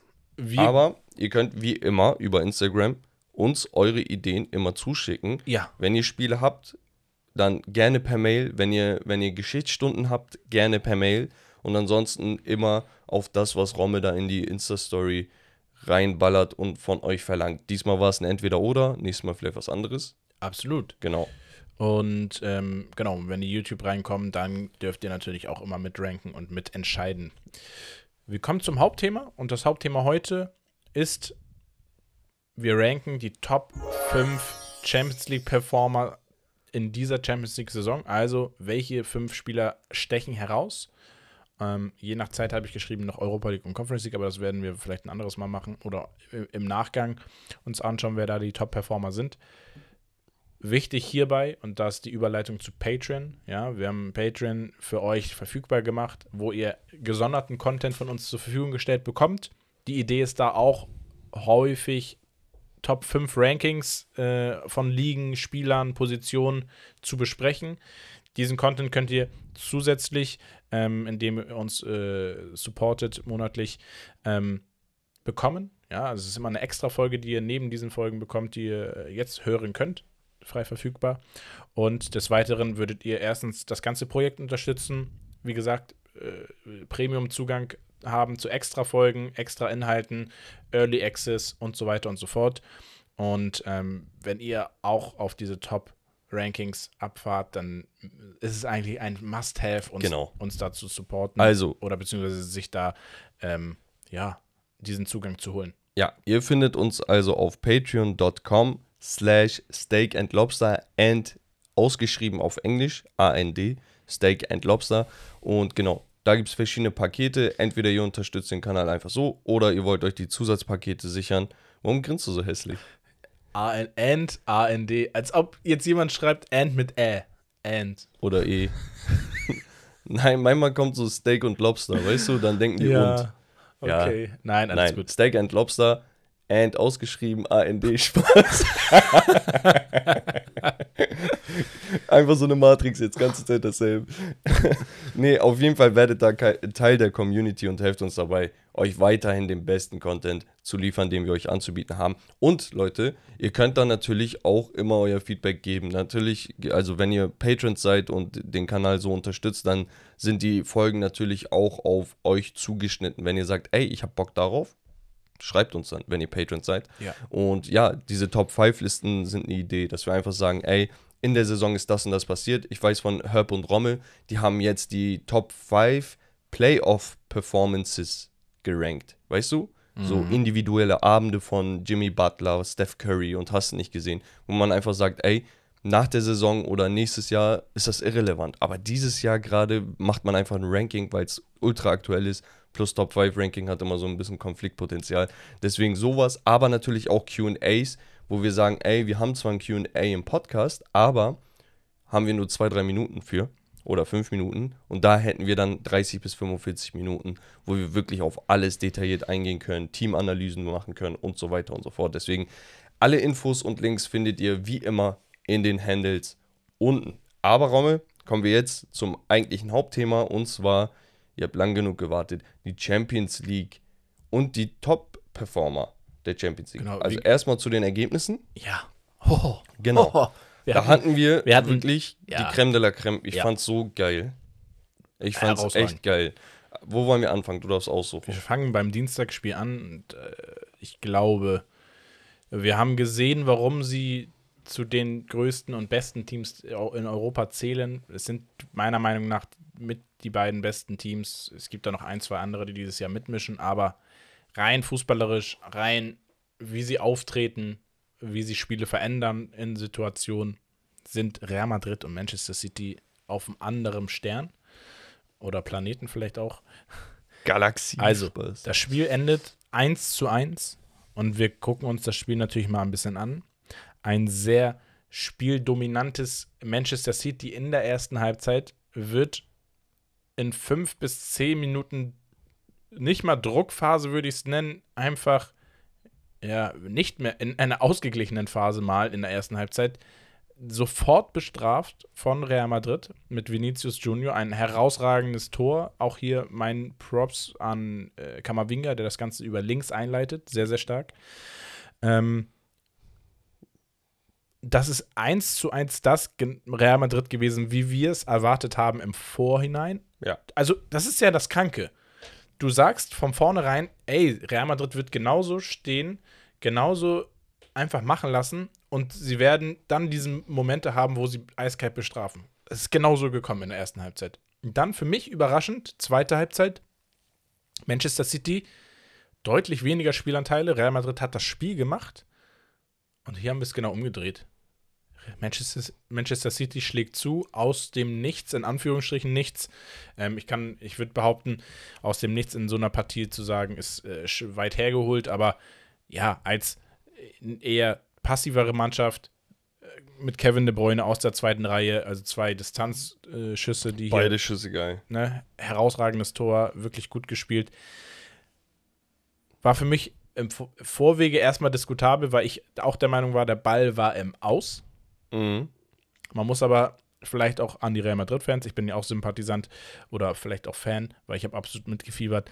Ähm, er sagt vielleicht, er ist Real Madrid-Fan, Jungs. So, und ähm, der Ball war im Aus, ja, konnte aber nicht den Einfluss auf das Tor haben, weil es eine neue Spielsituation gab, wo Kamavinga wieder am Ball war und wo er dann den Fehler machte oder den Fehlpass, ähm, der dann erst zum Tor geführt hat. Hätte es keinen Ballbesitz für Real in der Zwischenzeit gegeben, nach diesem Aus wäre das Aus wahrscheinlich überprüft worden und das Tor nicht gewertet worden. Krass. Also reguläres Tor, weil eine Aussituation halt nicht vom WER normal ja. äh, untersucht wird. Darf ich? Ja. Okay, ich übernehme. Ähm, das war's von Romario an dieser Stelle. Vielen Dank, dass du da warst. Ja, ich gehe. Äh, viel Spaß mit Becks alleine im Podcast. Nee, also guck mal. Für mich gab es so verschiedene Punkte, die, die, auf die ich einmal zu sprechen kommen möchte. Erstmal, wie du gesagt hast, City dominiert die Anfangsphase. Viel Druck. Und zum ersten Punkt direkt Torchancen. Natürlich, jeder hat Toni Rüdiger gesehen, wie er gespielt hat, wie er Haaland gedeckt hat, ne, geht in seine Achsel, schnuppert da ein bisschen, was da skandinavische Achseln für Gerüche entwickeln. ähm, nee, hat ihn todes unter Kontrolle, ne? Krank. Aber wir dürfen nicht so tun, als ob er ihn 90 Minuten komplett gedeckt hat. Haaland hatte allein in der ersten Halbzeit zwei, drei Torchancen, ne? Ein Kopfball, ein Schuss, der nicht unbedingt präzise war und hin und, hin und wieder immer Akzente gesetzt, waren halt nicht die Großchancen. Auf jeden Fall Hut ab für Rüdiger, ne? top, top da, dass, dass, er das gemacht hat. Aber, Aber ich habe ich hab diese Thematik so, sich so im Internet ein bisschen hochschaukeln sehen. Weißt du, als hätte er ihn komplett in der Tasche. Man muss halt sagen, äh, vielleicht zu seiner Verteidigung, es gibt Spieler und Haaland zählt dazu, die du kannst diese Spieler, Messi, Ronaldo, wahrscheinlich auch Neymar, ein Mbappé, ein Haaland, die kannst du nicht 90 Minuten lang komplett ausschalten. Du wirst ihnen deren Freiräume mal so. geben oder sie werden sich die holen. Aber man muss sagen, die Art von Chancen, die er dann hatte, waren verhältnismäßig schlechter, qualitativ schlechter, schlechter als und, sonst. Äh, das ist, wo man sagt, ey, das ist soll erfüllt, dass ja, du nur so absolut. eine Chance zugelassen so. hast. Alles gut. Deswegen top. Rüdiger an diesem Abend meiner Meinung nach überragend. Haaland schlechter als sonst, weil er halt sonst immer zwei, drei Dinger macht. Klar. Klar. Daran wirst du gemessen. Aber es war jetzt auch nicht so extrem schwarz-weiß. Ich tendiere da immer noch, wenn ich prozentual das Duell bewerten müsste, 70% Rüdiger. Mhm. Ne? Aber ich meine nur, Leute chillen ein bisschen. So, Nächster Punkt ist, die Linksverteidigerposition von Real Madrid, ne? Die ist einfach abgedeckt. Du, du brauchst niemanden. Kam- Kamavinga ist es, Digga. Also er ist es Das einfach. ist unfassbar. Junge, er ist es. Typ- Ich, ich bin richtiger Fan von. ich hatte meine Jungen. Zweifel. Guck mal, ich hatte meine Zweifel. Ja, ich stimmt, dachte, du hattest Zweifel. Ja, ja, genau. Ich dachte, ey, Notlösung, okay, kann man machen. Aber ich überlege gerade, den Typen als Linksverteidiger umzufunktionieren, weil nächstes Jahr kommt mal einfach so ein Jude Bellingham dazu, höchstwahrscheinlich. Der hat sich jetzt auch handschlagmäßig geeinigt. Die Vereine müssen sich nur noch einigen. So, das heißt, Mittelfeld ist noch voller als vorher. Ne? Chouamini war auf der Bank an diesem Abend. Der spielt normalerweise auch oder für die Zukunft. Das heißt, Kamavinga, entweder er rasiert jetzt nächstes Jahr Mittelfeld komplett und dann gibt es auch kein Valverde mehr und sonst was, ne? Aber Mhm. du siehst die Konkurrenz einfach. Oder er sagt, ey, Coach, was immer du möchtest. Linksverteidiger, gib ihn. Cavachal Wäre fehlt rechts, wär gib doch ihn. so ein, so, ein, so ein Alaba. Also nicht, dass du in die EV gehst, aber ein Alaba war der ja auch einfach gesagt hat, ey, Sechser. da ist Bedarf. Oder Kimmich, ne? So sechs und außen. Genau, deswegen, deswegen ich finde es übelst geil, was er macht. Er ist noch jung, er macht hin und wieder Fehler, wie bei dem Tor, wo du meintest, ja, der den Ballverlust dahergeht. Das war so Ey, passiert, schade eigentlich. passiert das Fußball. Und du spielst ja auf dieser Ebene, wo halt Fehler direkt bestraft werden. Herausragend. Anderer Punkt ist, Vinicius Tor kam mehr oder weniger aus dem Nix. Real hat ein, zwei so Ansätze gehabt, aber da war nichts Richtiges. Bis das Tor kam. Und da hat er den Ball reingeknallt. Man muss aber auch sagen, Ederson stand ein wenig falsch. Genau zu dem Punkt, wo der Schuss abgefeuert wird, hat er einen Schritt nach links gemacht, kam dann nicht mehr hinterher. Klar. Weil normalerweise, wenn er diesen halben Schritt dann nicht hinsetzt, Kriegt kommt er. ran. Ja. Das heißt, da vielleicht am Stellungsspiel nochmal ein bisschen was kritisieren. Ansonsten, die Verteidigung von City war gut, wurde aber in der zweiten Halbzeit ein wenig überrannt, würde ich schon sagen. Ne? Wir hatten immer wieder Tempo-Dribblings von Rodrigo und Vinicius, wo du einfach nur staunen konntest. Eine Aktion, wo Benzema zum Torabschluss kam über die linke Seite, wo er links übers Tor geschossen hat. Ja. Wie sie das rausgespielt haben, plötzlich den Turbo angemacht, zack, drei, vier, fünf Bälle und du bist durch. Überragend. Ja, also ich, ich, und ich steige da noch mal kurz ein, weil ich habe das auch. Ich hatte dich auch in eigentlich der, verabschiedet. In, in, in, in, der ersten Halbzeit, aber auch in der zweiten Halbzeit, klar, aus der Dominanz heraus, aber in der ersten Halbzeit auch. Es ist wirklich so, du kannst Real Madrid verteidigen, und unter Kontrolle haben, wie du willst. Jeder einzelne Angriff, und da sprechen wir in der ersten Halbzeit vor allem darum, dass wir sagen, es ist maximal eine Person, die sich offensiv mit einschaltet. Bei dem Tor war es Kamavinga. Du Real Madrid ist so torgefährlich nur mit ihren Offensivkräften. Du hast Oh, drei, teilweise drei gegen, gegen sechs oder drei gegen sieben Spieler gehabt und sie haben trotzdem immer höchst gefährliche Chancen kreiert. Das ist die Stärke von Real Madrid, aus wenig immer ein extrem gefährliches Szenario zu, zu machen. Genau.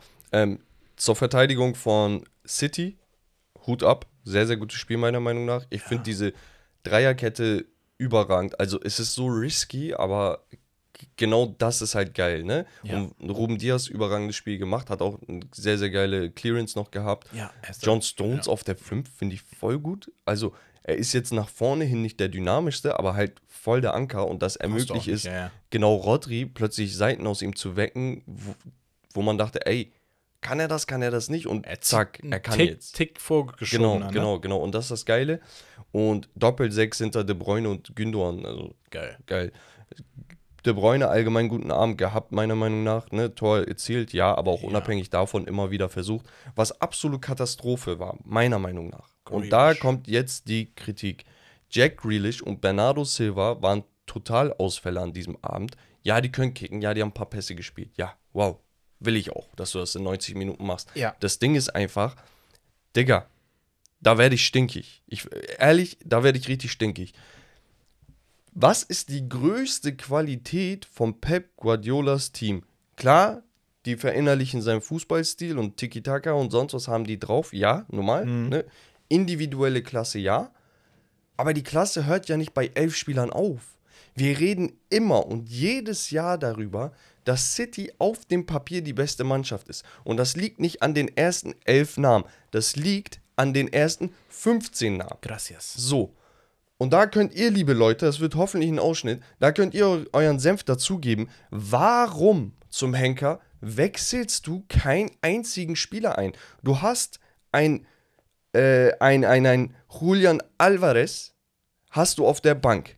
Du hast einen Riyad Mahrez auf der Bank, der ja keine gute Saison gespielt hat, aber vor einer Woche noch zwei Assists auf Gündogan aufgelegt hat. In der Li- im Pokal drei Tore gemacht hat. Du hast einen Phil Foden auf der Bank. Danach hast du auch noch Spieler, die du immer mal wieder reinhaust, wie ein Rico Lewis und sonst was. Oder du kannst mal deine Abwehr ein bisschen durchtauschen. Okay, aber setz doch vorne einen Akzent, wenn du merkst, deine Flügel arbeiten heute nicht. Ja. Das war ja fast Arbeitsverweigerung. Du siehst, wie ein Vinicius auftritt, du siehst, wie ein, wie ein Rodrigo auftritt und, und trotzdem kommt Angelotti auf die Idee, einfach mal, keine Ahnung, Marco Asensio für Rodrigo einzuwechseln. Der kommt auf die Idee, einen Chouamini noch einzuwechseln. Ja, gegen Ende der Partie, aber hier zählt ja jede Minute.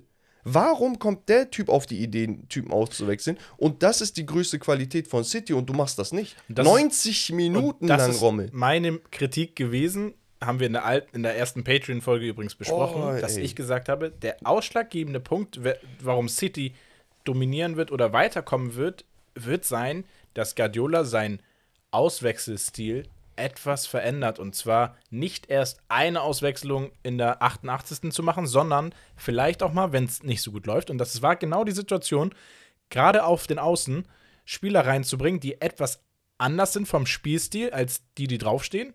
Weil er hat diese Breite und die Möglichkeit, dann schon in der 70., 65., und das vielleicht haben wir 75. zu wechseln, um einfach ein bisschen Veränderung reinzubringen, weil ein Gegner muss sich immer darauf einstellen. Das war in der Patreon-Folge, ne? Ja. Ja, genau da meinte ich ja auch, ey, das Spiel wird nicht oder das Matchup wird nicht in der ersten Halbzeit entschieden, sondern in der zweiten, wo jemand sieht, das funktioniert, das funktioniert nicht. Was mache ich jetzt? Und vielleicht, ich kann nicht in Peps Kopf rein, aber vielleicht dachte er sich, genau das ist, was ich beabsichtigt habe. Genau, dass ich 90 Minuten damit durchziehe, weil eine 1-1 gegen Real Madrid im Santiago Bernabeu ist ein gutes Ergebnis. Kann auch sein. Tendenziell schon. So, genau. Das heißt, vor der Partie, wenn du sagst, ey, wir haben ein einziges K.O.-Spiel und das in City, okay, in Manchester, im Etihad Stadium, so, der Gewinner holt alles, dann sagt er, okay, unterschreibe ich. Aber wenn ich als neutraler Fan dazu gucke und mir denke, ey, ich habe einen Foden, einen Alvarez, einen Mahrez und weitere Spieler, Digga, wechsel doch einen ein. Vielleicht wollte er nicht gewinnen mit einem Torabstand, weil Flashbacks aus dem Jahr zuvor. Ja, so. Dann, Nee, weil dann Punkt die Spieler bis, bis zum bitteren Ende konzentriert bleiben. Nein, Anderer aber, Punkt ist, ja. Kamavinga, so geil er gespielt hat und wirklich, er war einer der Männer des Abends, meiner Meinung nach. Mhm. So unerfahren ist er halt immer noch als LV. Wenn du da jetzt plötzlich einen Mahrez reintust statt einen Bernardo Silva, der einen komplett anderen Spielstil hat, der plötzlich immer einen Haken setzt, den Torabschluss sucht, über den linken Fuß kommt, vor allem wenn Kamavinga die letzten 10, 15 Minuten gelb verwarnt ist, dann kannst du da Sachen provozieren. Der Typ ist noch jung, also such doch ein bisschen nach etwas. Also such nach Wegen, um dieses Ding zu brechen. Und bei ihm war einfach nur so, irgendwann hast du gesehen, hm, okay, wir haben jetzt den Ausgleich gemacht und wir halten das jetzt. Ja. Aber auch wenn du hältst, bring da doch neue Spieler rein. Verstehe Also, ich nicht. genau, vielleicht nochmal zum Punkt Grealish und Bernardo Silva. Also am Ende des Tages muss man auch, wie gesagt, Kamavinga stark loben. Aber auch ein Dani Carvajal, der das mit ein bisschen mehr Schärfe und äh, Aggressivität da gemacht hat. Cavachal Goat. Ja, also ein bisschen aneinander äh, gekommen. Grealish ist drauf eingegangen und genau das war der Punkt, warum er auch dann anderweitig nicht so gut performt hat, meiner Meinung nach, weil ein Cavachal ihn einfach so eklig angegangen ist. Ein Grealish hatte einfach keinen Bock mehr. Das hast du, der hatte keinen Bock. Ja, Ja. erste Halbzeit hat man es gesehen.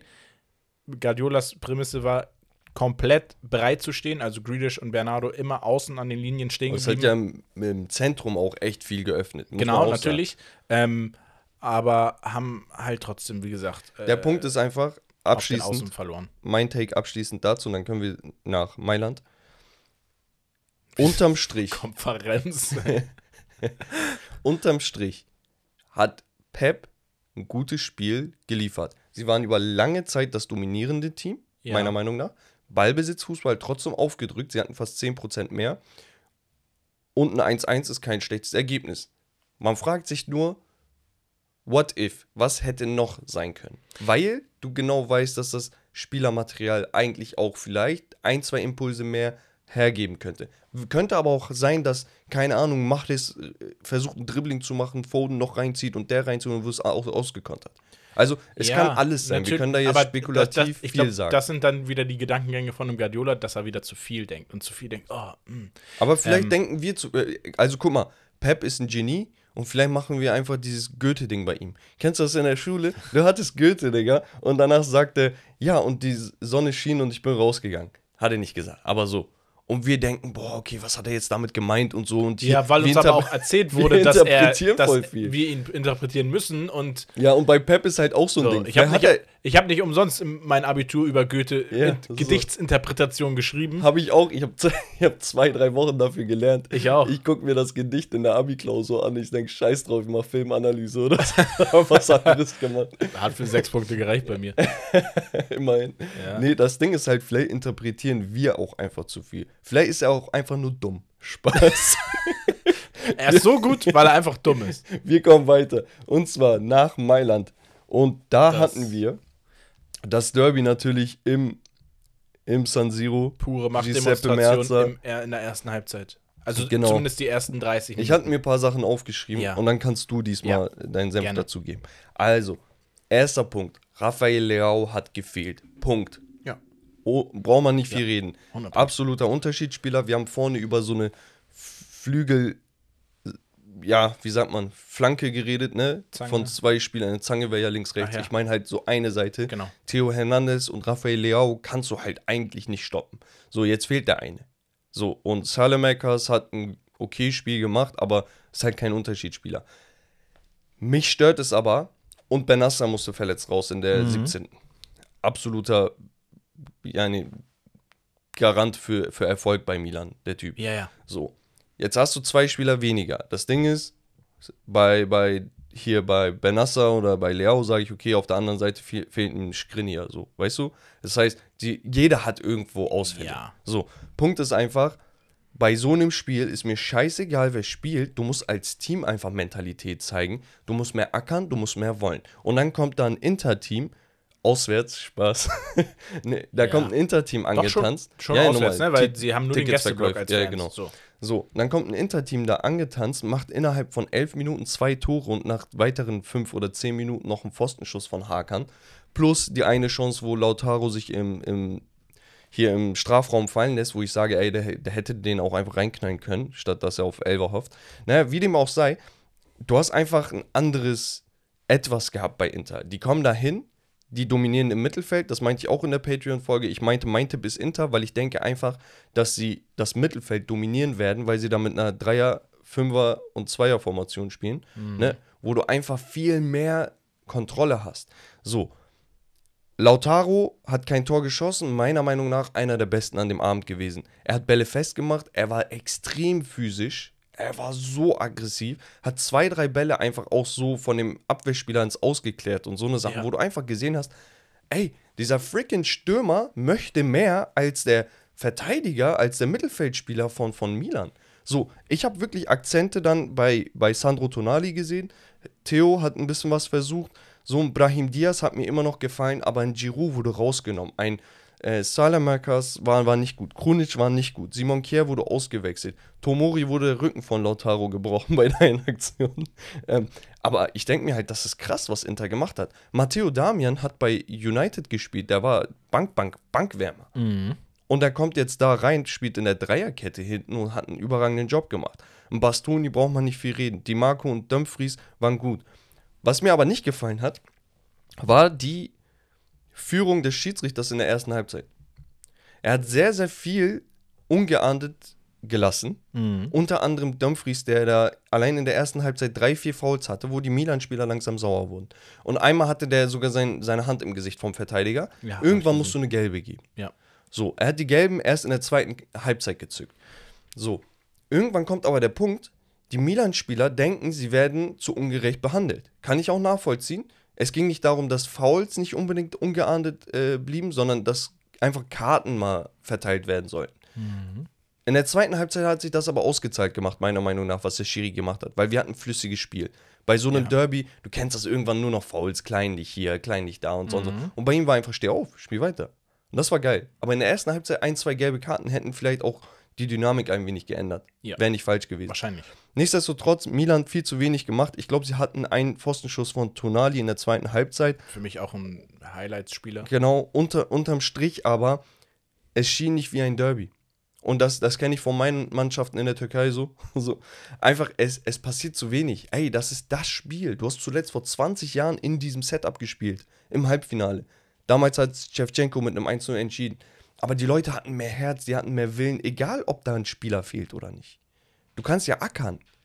Und sie sind halt nach zwei Toren erst wach geworden, beziehungsweise erst in der zweiten. Ja, ich wollte gerade sagen, also gegen Ende der ersten, ähm, aber dann in der zweiten, ja. Ich bin eigentlich komplett bei dir. Vielleicht nochmal auf die fehlenden Spieler oder auch Benasser, der sich verletzt hat sehr früh.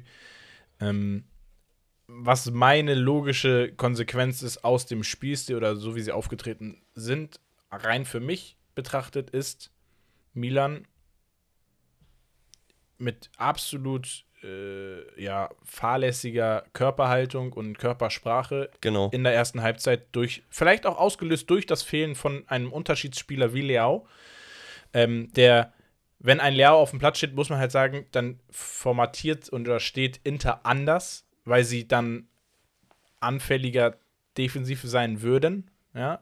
Also ich behaupte, dass Milan einfach nicht gecheckt hat, Leao ist nicht da, Inter wird offensiver das Ganze äh, machen, das Spiel. Ich habe nämlich das Gefühl gehabt, AC Milan hat sich einfach das äh, Viertelfinalspiel gegen Benfica angeguckt, gesagt, oh ja, okay, Inter hat eher schon mitgespielt, aber auch eher defensiver aufgebaut, bisschen kompakter defensiv gestanden, nicht so diese aggressiven Dinger nach vorne in die Spitze direkt, äh, nicht so viel durchs Zentrum in die Spitze direkt oder dass die Mittelfeldspieler so krass mit reingehen. Und genau Inter hat gesagt, ey, Leao ist nicht da, uns blüht eigentlich jetzt nicht so die Gefahr über die Flügel, weil auch das Tempo fehlt. Jalla, wir können richtig reingehen offensiv. Mhm. Und sie haben einfach die Formkurve, die offensive Formkurve aus der Liga, die sie einfach absolut äh, derzeit haben, komplett mitgenommen. Und das hast du beim Lautaro gesehen, der die letzten äh, Ligaspiele, glaube ich, irgendwie fünf, sechs Tore geschossen hat in den letzten drei, vier Spielen. Ähm, und allgemein haben sie viele Tore geschossen zuletzt.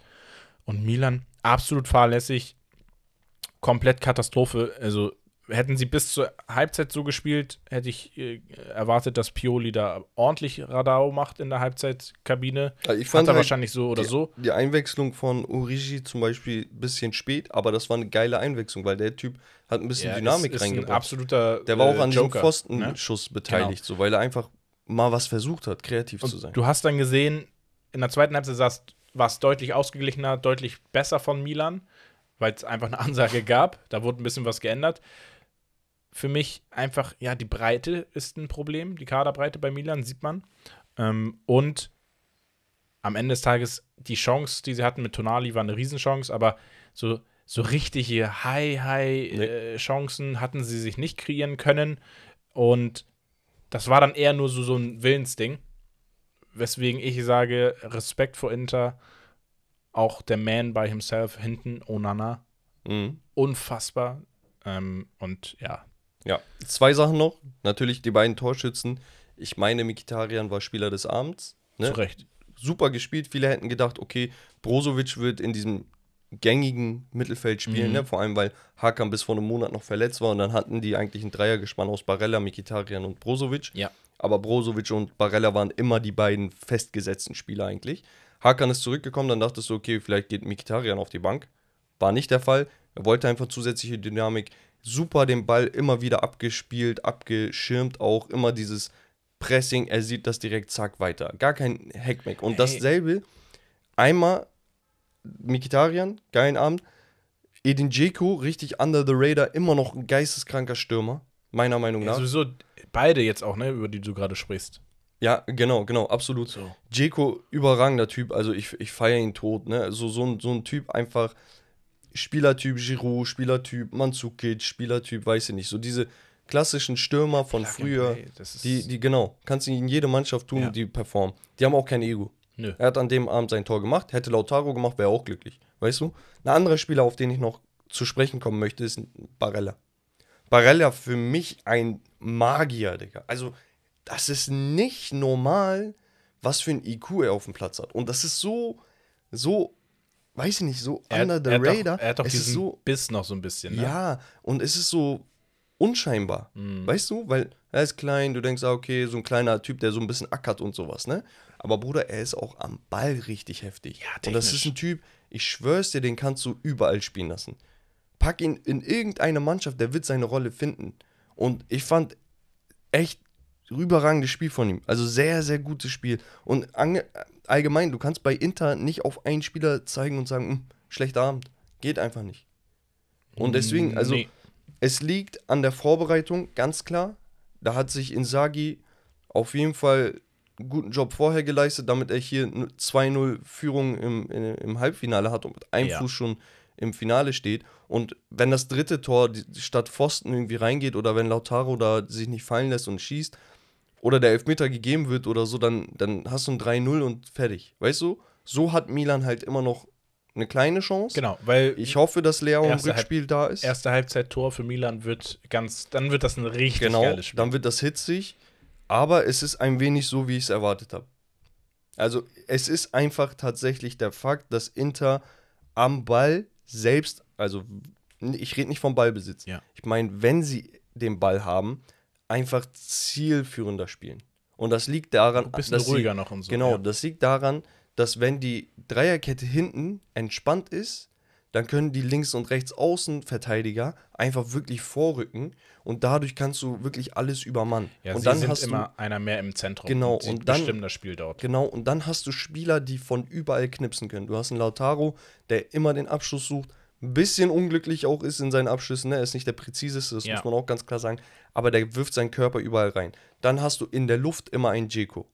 Dann hast du immer jemanden, der mit reinzieht. Und dann hast du einen Hakan oder auch einen Barella oder so, die auch mal aus der zweiten Reihe gut und gerne den Schuss versuchen. Ja. So, und das heißt, ey, alles in allem für mich unterm Strich ein verdienter Sieg. Ich glaube, da wird jeder, der das Spiel gesehen hat, das auch unterschreiben können.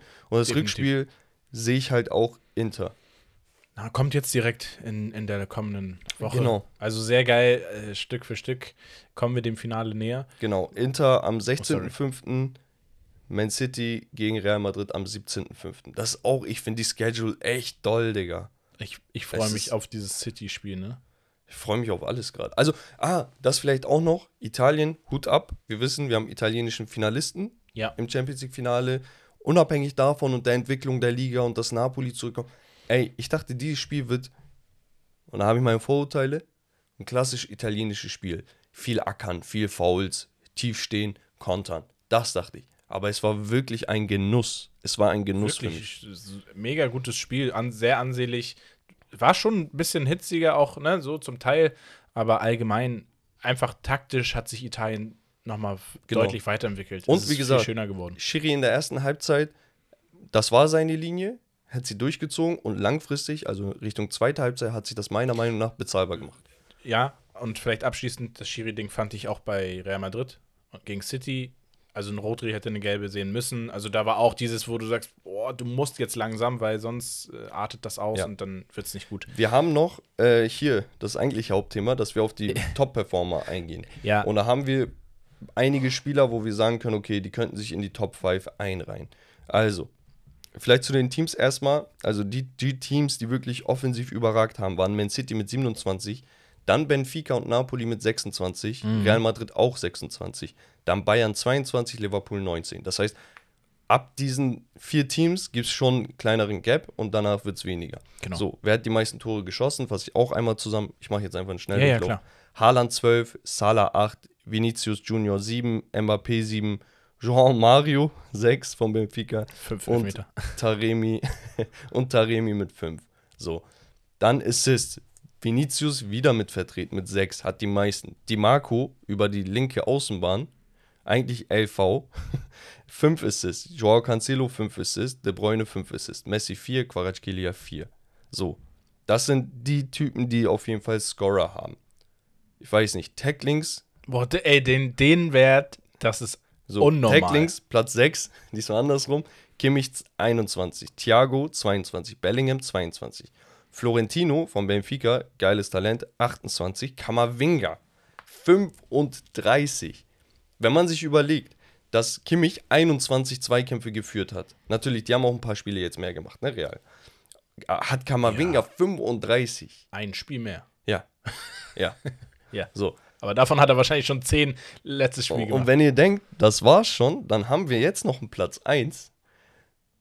Marco Verratti der nur bis ins Achtelfinale gekommen ist. hat 56 Zweikämpfe geführt. 56. er hat mehr als das, er hat einfach das Doppelte wie der drittbeste Florentino. Ja. Er, er hat das Doppelte. Er hat mehr als das Doppelte wie Kimmich, Bellingham, Thiago. Das ist krank. Das ist wirklich krank. Balleroberung, vielleicht auch noch interessant. Tomori 60, Di Lorenzo 61, Antonio Silva 61 von Benfica, das Übertalent.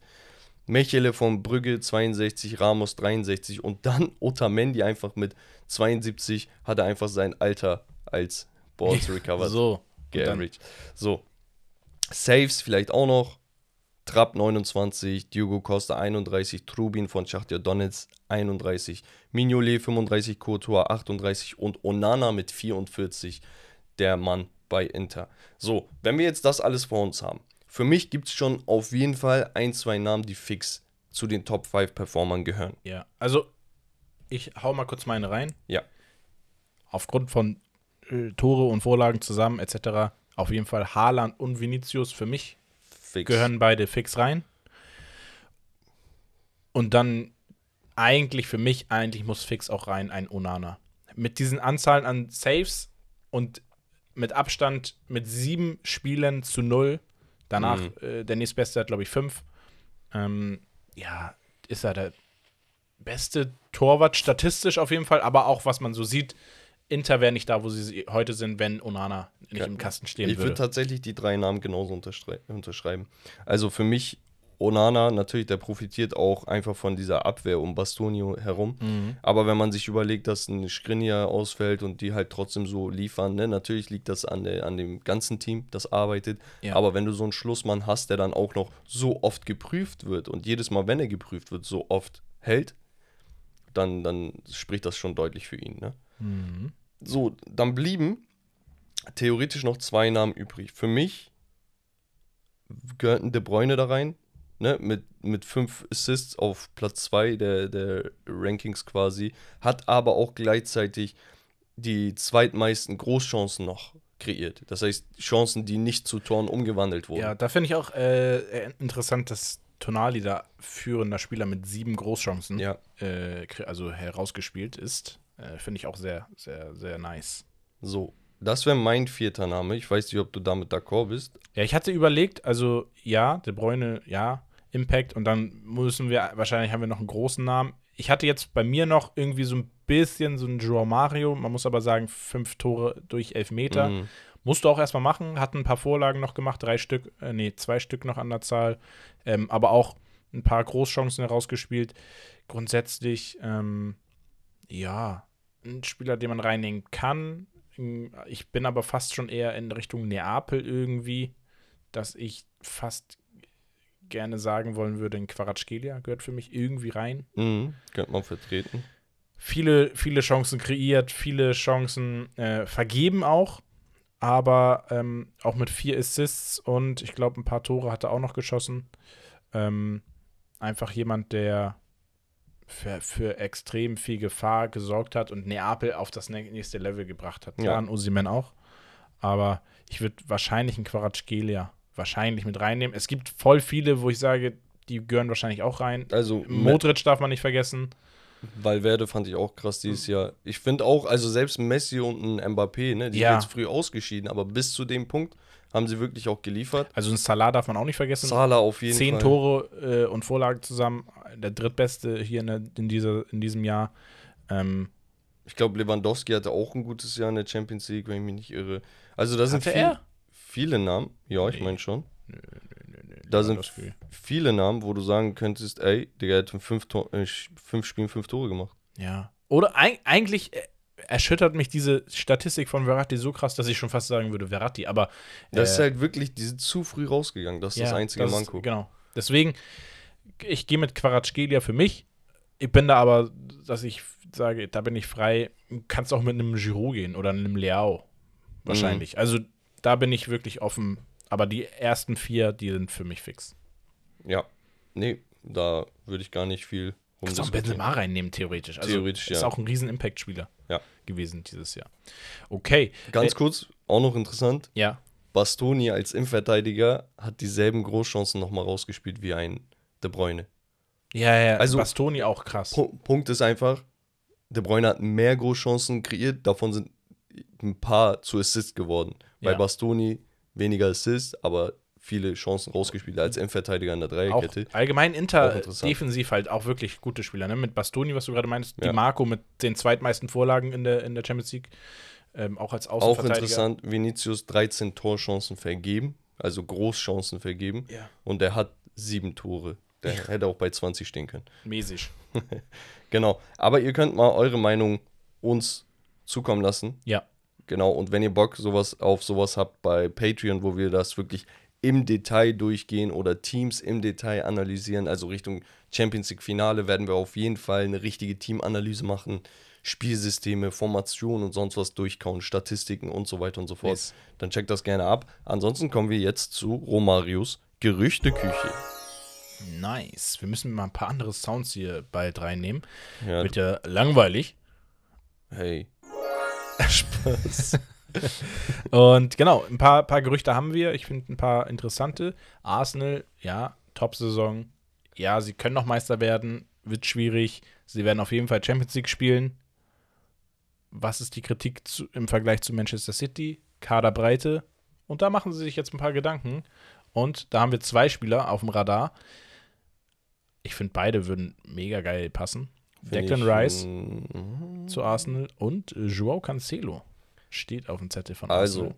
Rice als ja, Upgrade zu Shaka, Der gehen soll wahrscheinlich das wäre krank. zu Leverkusen. Also dann hast du Partey, Shaka und Oedegaard. Hui. Und dann hast du noch ein, zwei Guys äh, auf the bench. Wie, wie hieß der? Vitinha? Nee. War das er? Nee, Fabio Vieira. Vieira, sorry. Vitinha war bei Paris. Ja. ja. Ähm, genau, also wäre wär ein krasses Upgrade. Declan Rice braucht man nicht viel reden. Er ist es einfach. Also er ist es einfach. Auch wenn die dieses Mhm. Jahr eine durchwachsene Saison haben. Und Zinchenko kannst du auch ins Zentrum ziehen. Genau. Problem bei Cancelo, Preis bei ihm Ja. finde ich schon viel für einen Außenverteidiger. Also Declan Rice ist jetzt auch kein Schnäppchen bei 100 Millionen aufwärts wahrscheinlich. Aber erstens englischer Spieler, das ist den Engländern immer sehr wichtig, um den Markt auch zu dominieren. Ich Mhm. weiß nicht warum. Jeder will Nationalspieler, das macht ja Bayern auch ständig, Ja, ja. weil du willst einfach der Klar. Vertreter des Landes auch sein. Dann willst du auch viele Nationalspieler. So, Cancelo hat nicht so viel Star-Appeal. Außenverteidiger, der eine Up-and-Down-Saison hatte. An sich, jeder weiß, wie krass er ist. Letztes Jahr haben wir noch von dem besten Außenverteidiger der Welt gesprochen. Dieses Jahr einen Schritt zurück gemacht. Aber weiß siehst, ich nicht. Ja, aber du siehst trotzdem, er hat trotzdem immer diese, gerade offensiv, wirklich diesen Impact. Herausragende Flanken, die er schlägt. Absolut. Deswegen, deswegen ist er ja auch überhaupt im Gespräch. Ne? Genau. Keine Frage. Und- Aber ich weiß halt nicht, ob. Ich Ey, glaub- Außenverteidiger findest du auch günstiger. Das ist mein Punkt. Ja, aber ich finde, du musst, Arsenal muss diese Qualität und das, da bist du halt dann auch begrenzt bei den Außenverteidigern, zumal du hast einen flexiblen Außenverteidiger mit rechts und links kann er spielen. Ähm, links wahrscheinlich sogar etwas besser. Und wenn du dir Arsenal anguckst, sie spielen, sie spielen gut, auch defensiv, aber ich behaupte, Champions League und Premier League nächstes Jahr mit, mit ja, einem Tomiyasu oder mit einem ähm, Ben White, der das wirklich gut macht, Ben White ist echt Ähm, stark. das so durchzuziehen, finde ich schwierig. Da, da gebe ich dir recht. Ein Rechtsverteidiger muss her. Weil links sehe ich halt, wie gesagt, äh, Tierney kann da spielen Zinchenko, und ja. Zinchenko sowieso. Äh, da bist du gut aufgestellt. Und wenn es sein muss, kannst du Ben White überall spielen lassen. Ich würde ihn trotzdem nicht in so undankbare Situationen bringen wollen, aber er Mhm. macht ja auf der RV aktuell, wenn er spielen muss, auch einen guten Job. richtig, ja, ja. Genau. Au- Ich gebe dir den Punkt, wenn der Typ kommt mit seiner Erfahrung, mit seinem Championship Pedigree, er weiß, wie es geht, er hat es schon mal durchgelebt und sonst was, dann ist das ein geiles, geiles Etwas. Mhm. Bei mir einzige Sache, Price Tag. Wenn der Preis stimmt, hole ich ihn. 50 Millionen, 55 gehe ich mit. 70 Millionen bin ich raus. Nein, 70 nicht, hätte ich auch nicht. So, weil vor allem, wenn du Declan Rice noch holen willst Und- und, da 100, 120 Ja, ja, Millionen blechen genau. musst, so viel Geld kannst du nicht Leider. verpassen. Also für mich auch viel zu viel. Aber trotzdem, ähm, der, was vielleicht noch ein Punkt ist, Ateta kennt Cancelo aus City-Zeiten. Mhm. So ein bisschen noch. Auf den. ähm, ich glaube, spielstiltechnisch würde er ihn gut reinsetzen können, einfach, Ja. weil er weiß, wie er gut funktioniert. Declan Rice übrigens auch noch, immer noch brand, brandheißes Thema bei, bei United. Ja, klar, verständlich. Ähm, weitere Gerüchte, wir haben ein paar Bundesliga-Gerüchte, wir haben Flecken, soll bei Brentford Wo hast du Flecken? Flecken ähm, auf dem T-Shirt. äh, soll bei Brentford auf dem Zettel stehen, nach England. Brentford eigentlich gut aufgestellt im, auf der Torwartposition mit Dreier. Aber finde ich interessant. Einer der besten Torhüter dieses Jahr in der Bundesliga. Mhm, absolut. Mit Abstand. Hat sich richtig gemacht. Und ähm, ein weiterer Spieler aus der Bundesliga ins Ausland wäre ein Dicker von Frankfurt, soll groß oder hoch im Kurs stehen bei AS Rom. Mhm. Auch interessante Ein Dicker hat sehr, sehr viel äh, Upside. Stelle. Ja, Also er hat wirklich viel Upside. Der, der spielt auch seit zwei, drei Jahren jetzt bei, bei Frankfurt eine ordentliche Ja. Saison immer. Äh, Spielt eine große Rolle, hat jetzt international nochmal Erfahrung gesammelt, ist glaube ich 23. Ist, so. ja, ich, ich finde, er passt vom Typ auch zu Rom und Rom braucht auch mal wieder was Junges hinten in der Verteidigung. Ähm, Wäre für mich so ein perfekter Transfer tatsächlich. Und auf der anderen Seite haben wir dann ein internes Gerücht in der Bundesliga und zwar möchte Bayern München äh, Amin Adli eventuell verpflichten. Hui. Hui. Ein Das, junger das ist Spieler. ein so ein Spieler, wo du sagen kannst, boah, vielleicht, vielleicht kann Ich- er da was werden. ich Ich, denke mir halt so Gravenberg und Nasraui, Digga. Ja, das Ding ist, ich, das ist auch so ein Spieler, wo ich sage, oh, ich könnte mir vorstellen, dass er einen unnormalen kranken Sprung bei so einem großen Team machen würde. Genau, das meine ich. Wo man sagt, ey, er war schon gut bei Leverkusen oder ist gut bei Leverkusen, absolut. Aber du Er ist ja kitzelst- gerade du nur kitzelst- Talent. Auf Genau, du kitzelst aus ihm diese, dieses Next Level nochmal raus auf dieser Ebene bei Bayern. Interessant, wirklich interessant, kann man, glaube ich, dazu nur sagen. Ja, Wie es dann ausgehen wird. Bayern ist sowieso nochmal ein Projekt für sich dieses Jahr oder in der, Ja. in der Sommerpause. Ein anderer Leverkusen-Spieler. Ja, Musa Diaby oder Diaby. Oder Eigentlich fast, glaube ich, überall auf dem Zettel, auch in England, Newcastle, Manchester United und so weiter, hat man alles schon gehört. Am interessantesten soll es bei Paris sein, um ihn und bei Real Madrid tatsächlich. Ja, also er ist, das muss man sich mal vor Augen halten, er ist einer der teuersten Spieler der Welt. Ich glaube in den Top 20, wenn ich mich nicht Mhm. irre.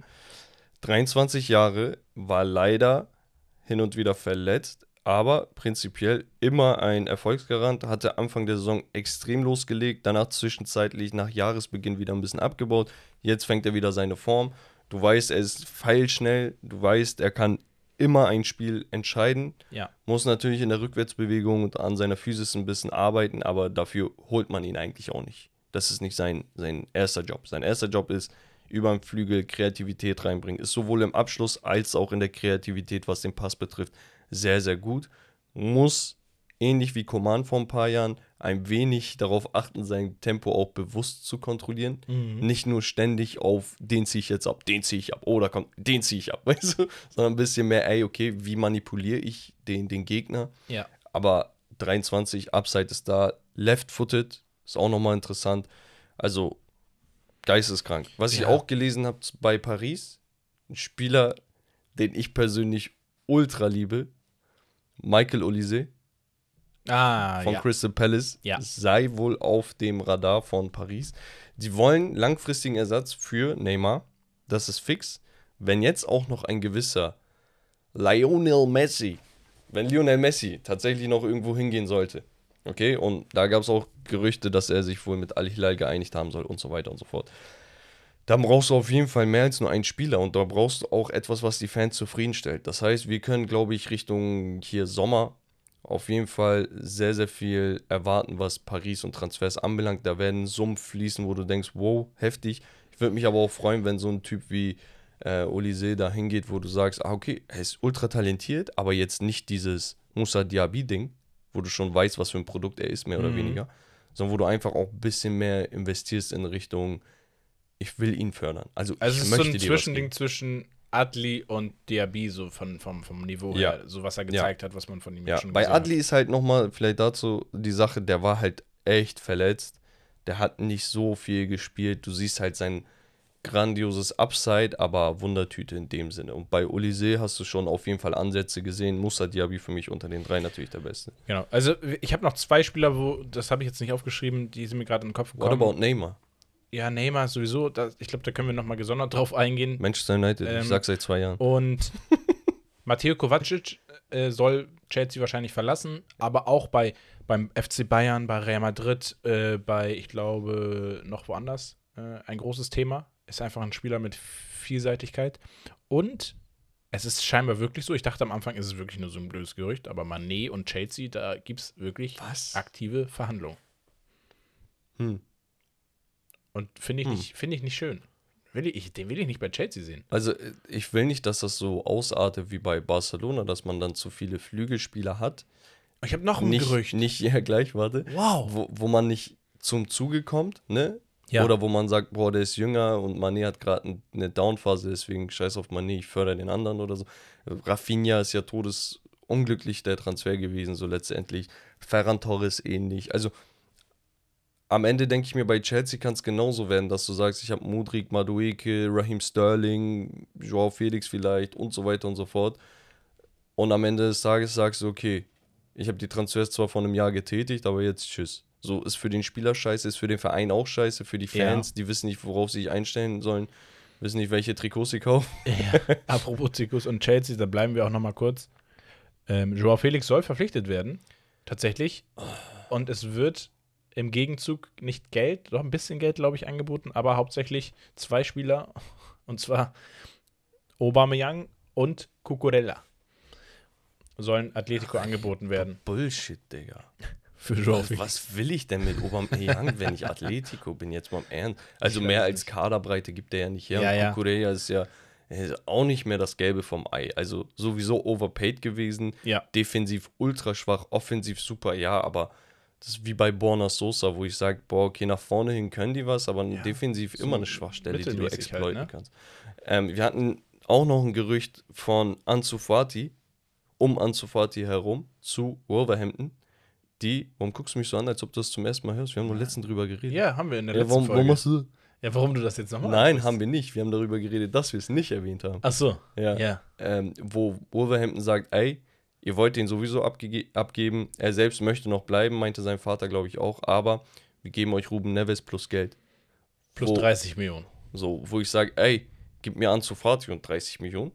Dann kriegst du Ruben Neves, aber Ja. die haben wohl einen, einen anderen Ansatz. Ne? Im Mittelfeld ist sowieso gut besetzt eigentlich bei Wolverhampton. Deswegen ist er vielleicht entbehrlich, auch wenn ich sage, er ist der beste Spieler des Teams. Absolut mit Und Abstand. auch damals von. Porto als Kapitän, als junger Kapitän in, In die die zweite, zweite Liga gewechselt, die hochgebracht, hochgezogen. Hat, Geiler Typ, ich, aber in wenn- den ersten zwei Jahren elf Tore, alle außerhalb vom so Strafraum. und, und wenn es jetzt dann aber heißt, ey, Barcelona klopft an, dann würde ich auch sagen, okay, alles klar, war schön, Ja. würde ich gehen. Ansu Fati könnte sich in der Prem festspielen. Wolverhampton nicht die Adresse meiner Meinung nach für ihn Mhm. und die 30 Millionen zusätzlich für einen Spieler, der halt sehr oft verletzt war, wo ich weiß, Sky's the limit, aber halt immer verletzt. Bisschen zu sehr Wundertüte für das, was ich dann abgebe. Also Ruben Neves, meiner Meinung nach einer der underratedsten Mittelfeldspieler der Welt, kann überall bei jedem Verein spielen. Deswegen Barcelona Hut ab, wenn ihr das durchzieht. Vor allem, wenn ihr auch so ein junges Talent dafür abgebt. Aber dann nochmal 30 Millionen finde ich aber, toll. aber Xavi, habe ich jetzt gelesen, will ihn nicht haben, weil er meinte, er kann nicht verteidigen. ja, So. er ist halt und, mehr so offensiver ähm, Achter. Genau. Vielleicht abschließend, äh, Barca-Universum, liebe Grüße, ähm, hatte nochmal jetzt zuletzt gesagt, dass angeblich Xavi und Gündogan oder Gündogan grünes Licht gegeben haben soll für einen Wechsel zum FC Barcelona. Krass. Wäre auch krank. Du brauchst halt einen Abräumer. Ja. Oder einen Interceptor, der die Bälle da catcht. Yes. Naja, ich würde sagen, Rommel, wenn es das war, kommen wir zur Geschichtsstunde. Jawollo. Und zwar haben wir eine Nachricht bekommen von Eine E-Mail. Luca. Genau. Er hat uns zwei Geschichtsstunden gleich zugeschickt, hat sich sehr, sehr viel Mühe gegeben, meinte, moin Jungs, hat auf Instagram unter dem Namen Sicko-Mode oder Zicko-Mode mal etwas mit euch geschrieben und wollte euch heute mal zwei Geschichtsstunden zuschicken, habe mir sehr viel Mühe gegeben und hoffe, die waren noch nicht dran. Nur da kommen Liebe. wir zur ersten Geschichtsstunde und zur einzigen, jetzt nicht zwei erwarten heute.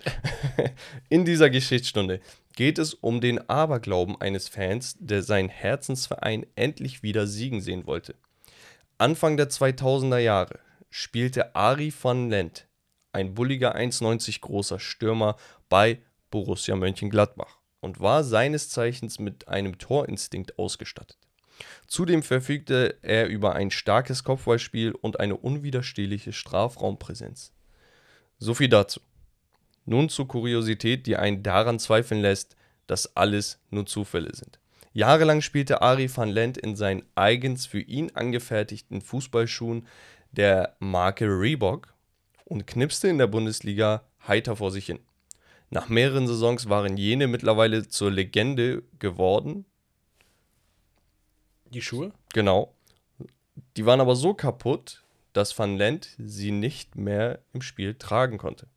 Und so versteigerte er die Treter und spendete den Erlös von 855 D-Mark an ein Heim für asthmakranke Kinder. Hans-Jürgen, ein absoluter Gladbach-Fan, ersteigerte sie und hielt sie fortan in seinem Besitz. Van Lent natürlich immer noch in den Diensten der Fohlen, spielte seit der Versteigerung mit neuen Fußballschuhen Schuhen die Bundesliga und traf nicht mehr. Er traf einfach nicht. Krank. Nicht eine Saison, nicht zwei Saisons.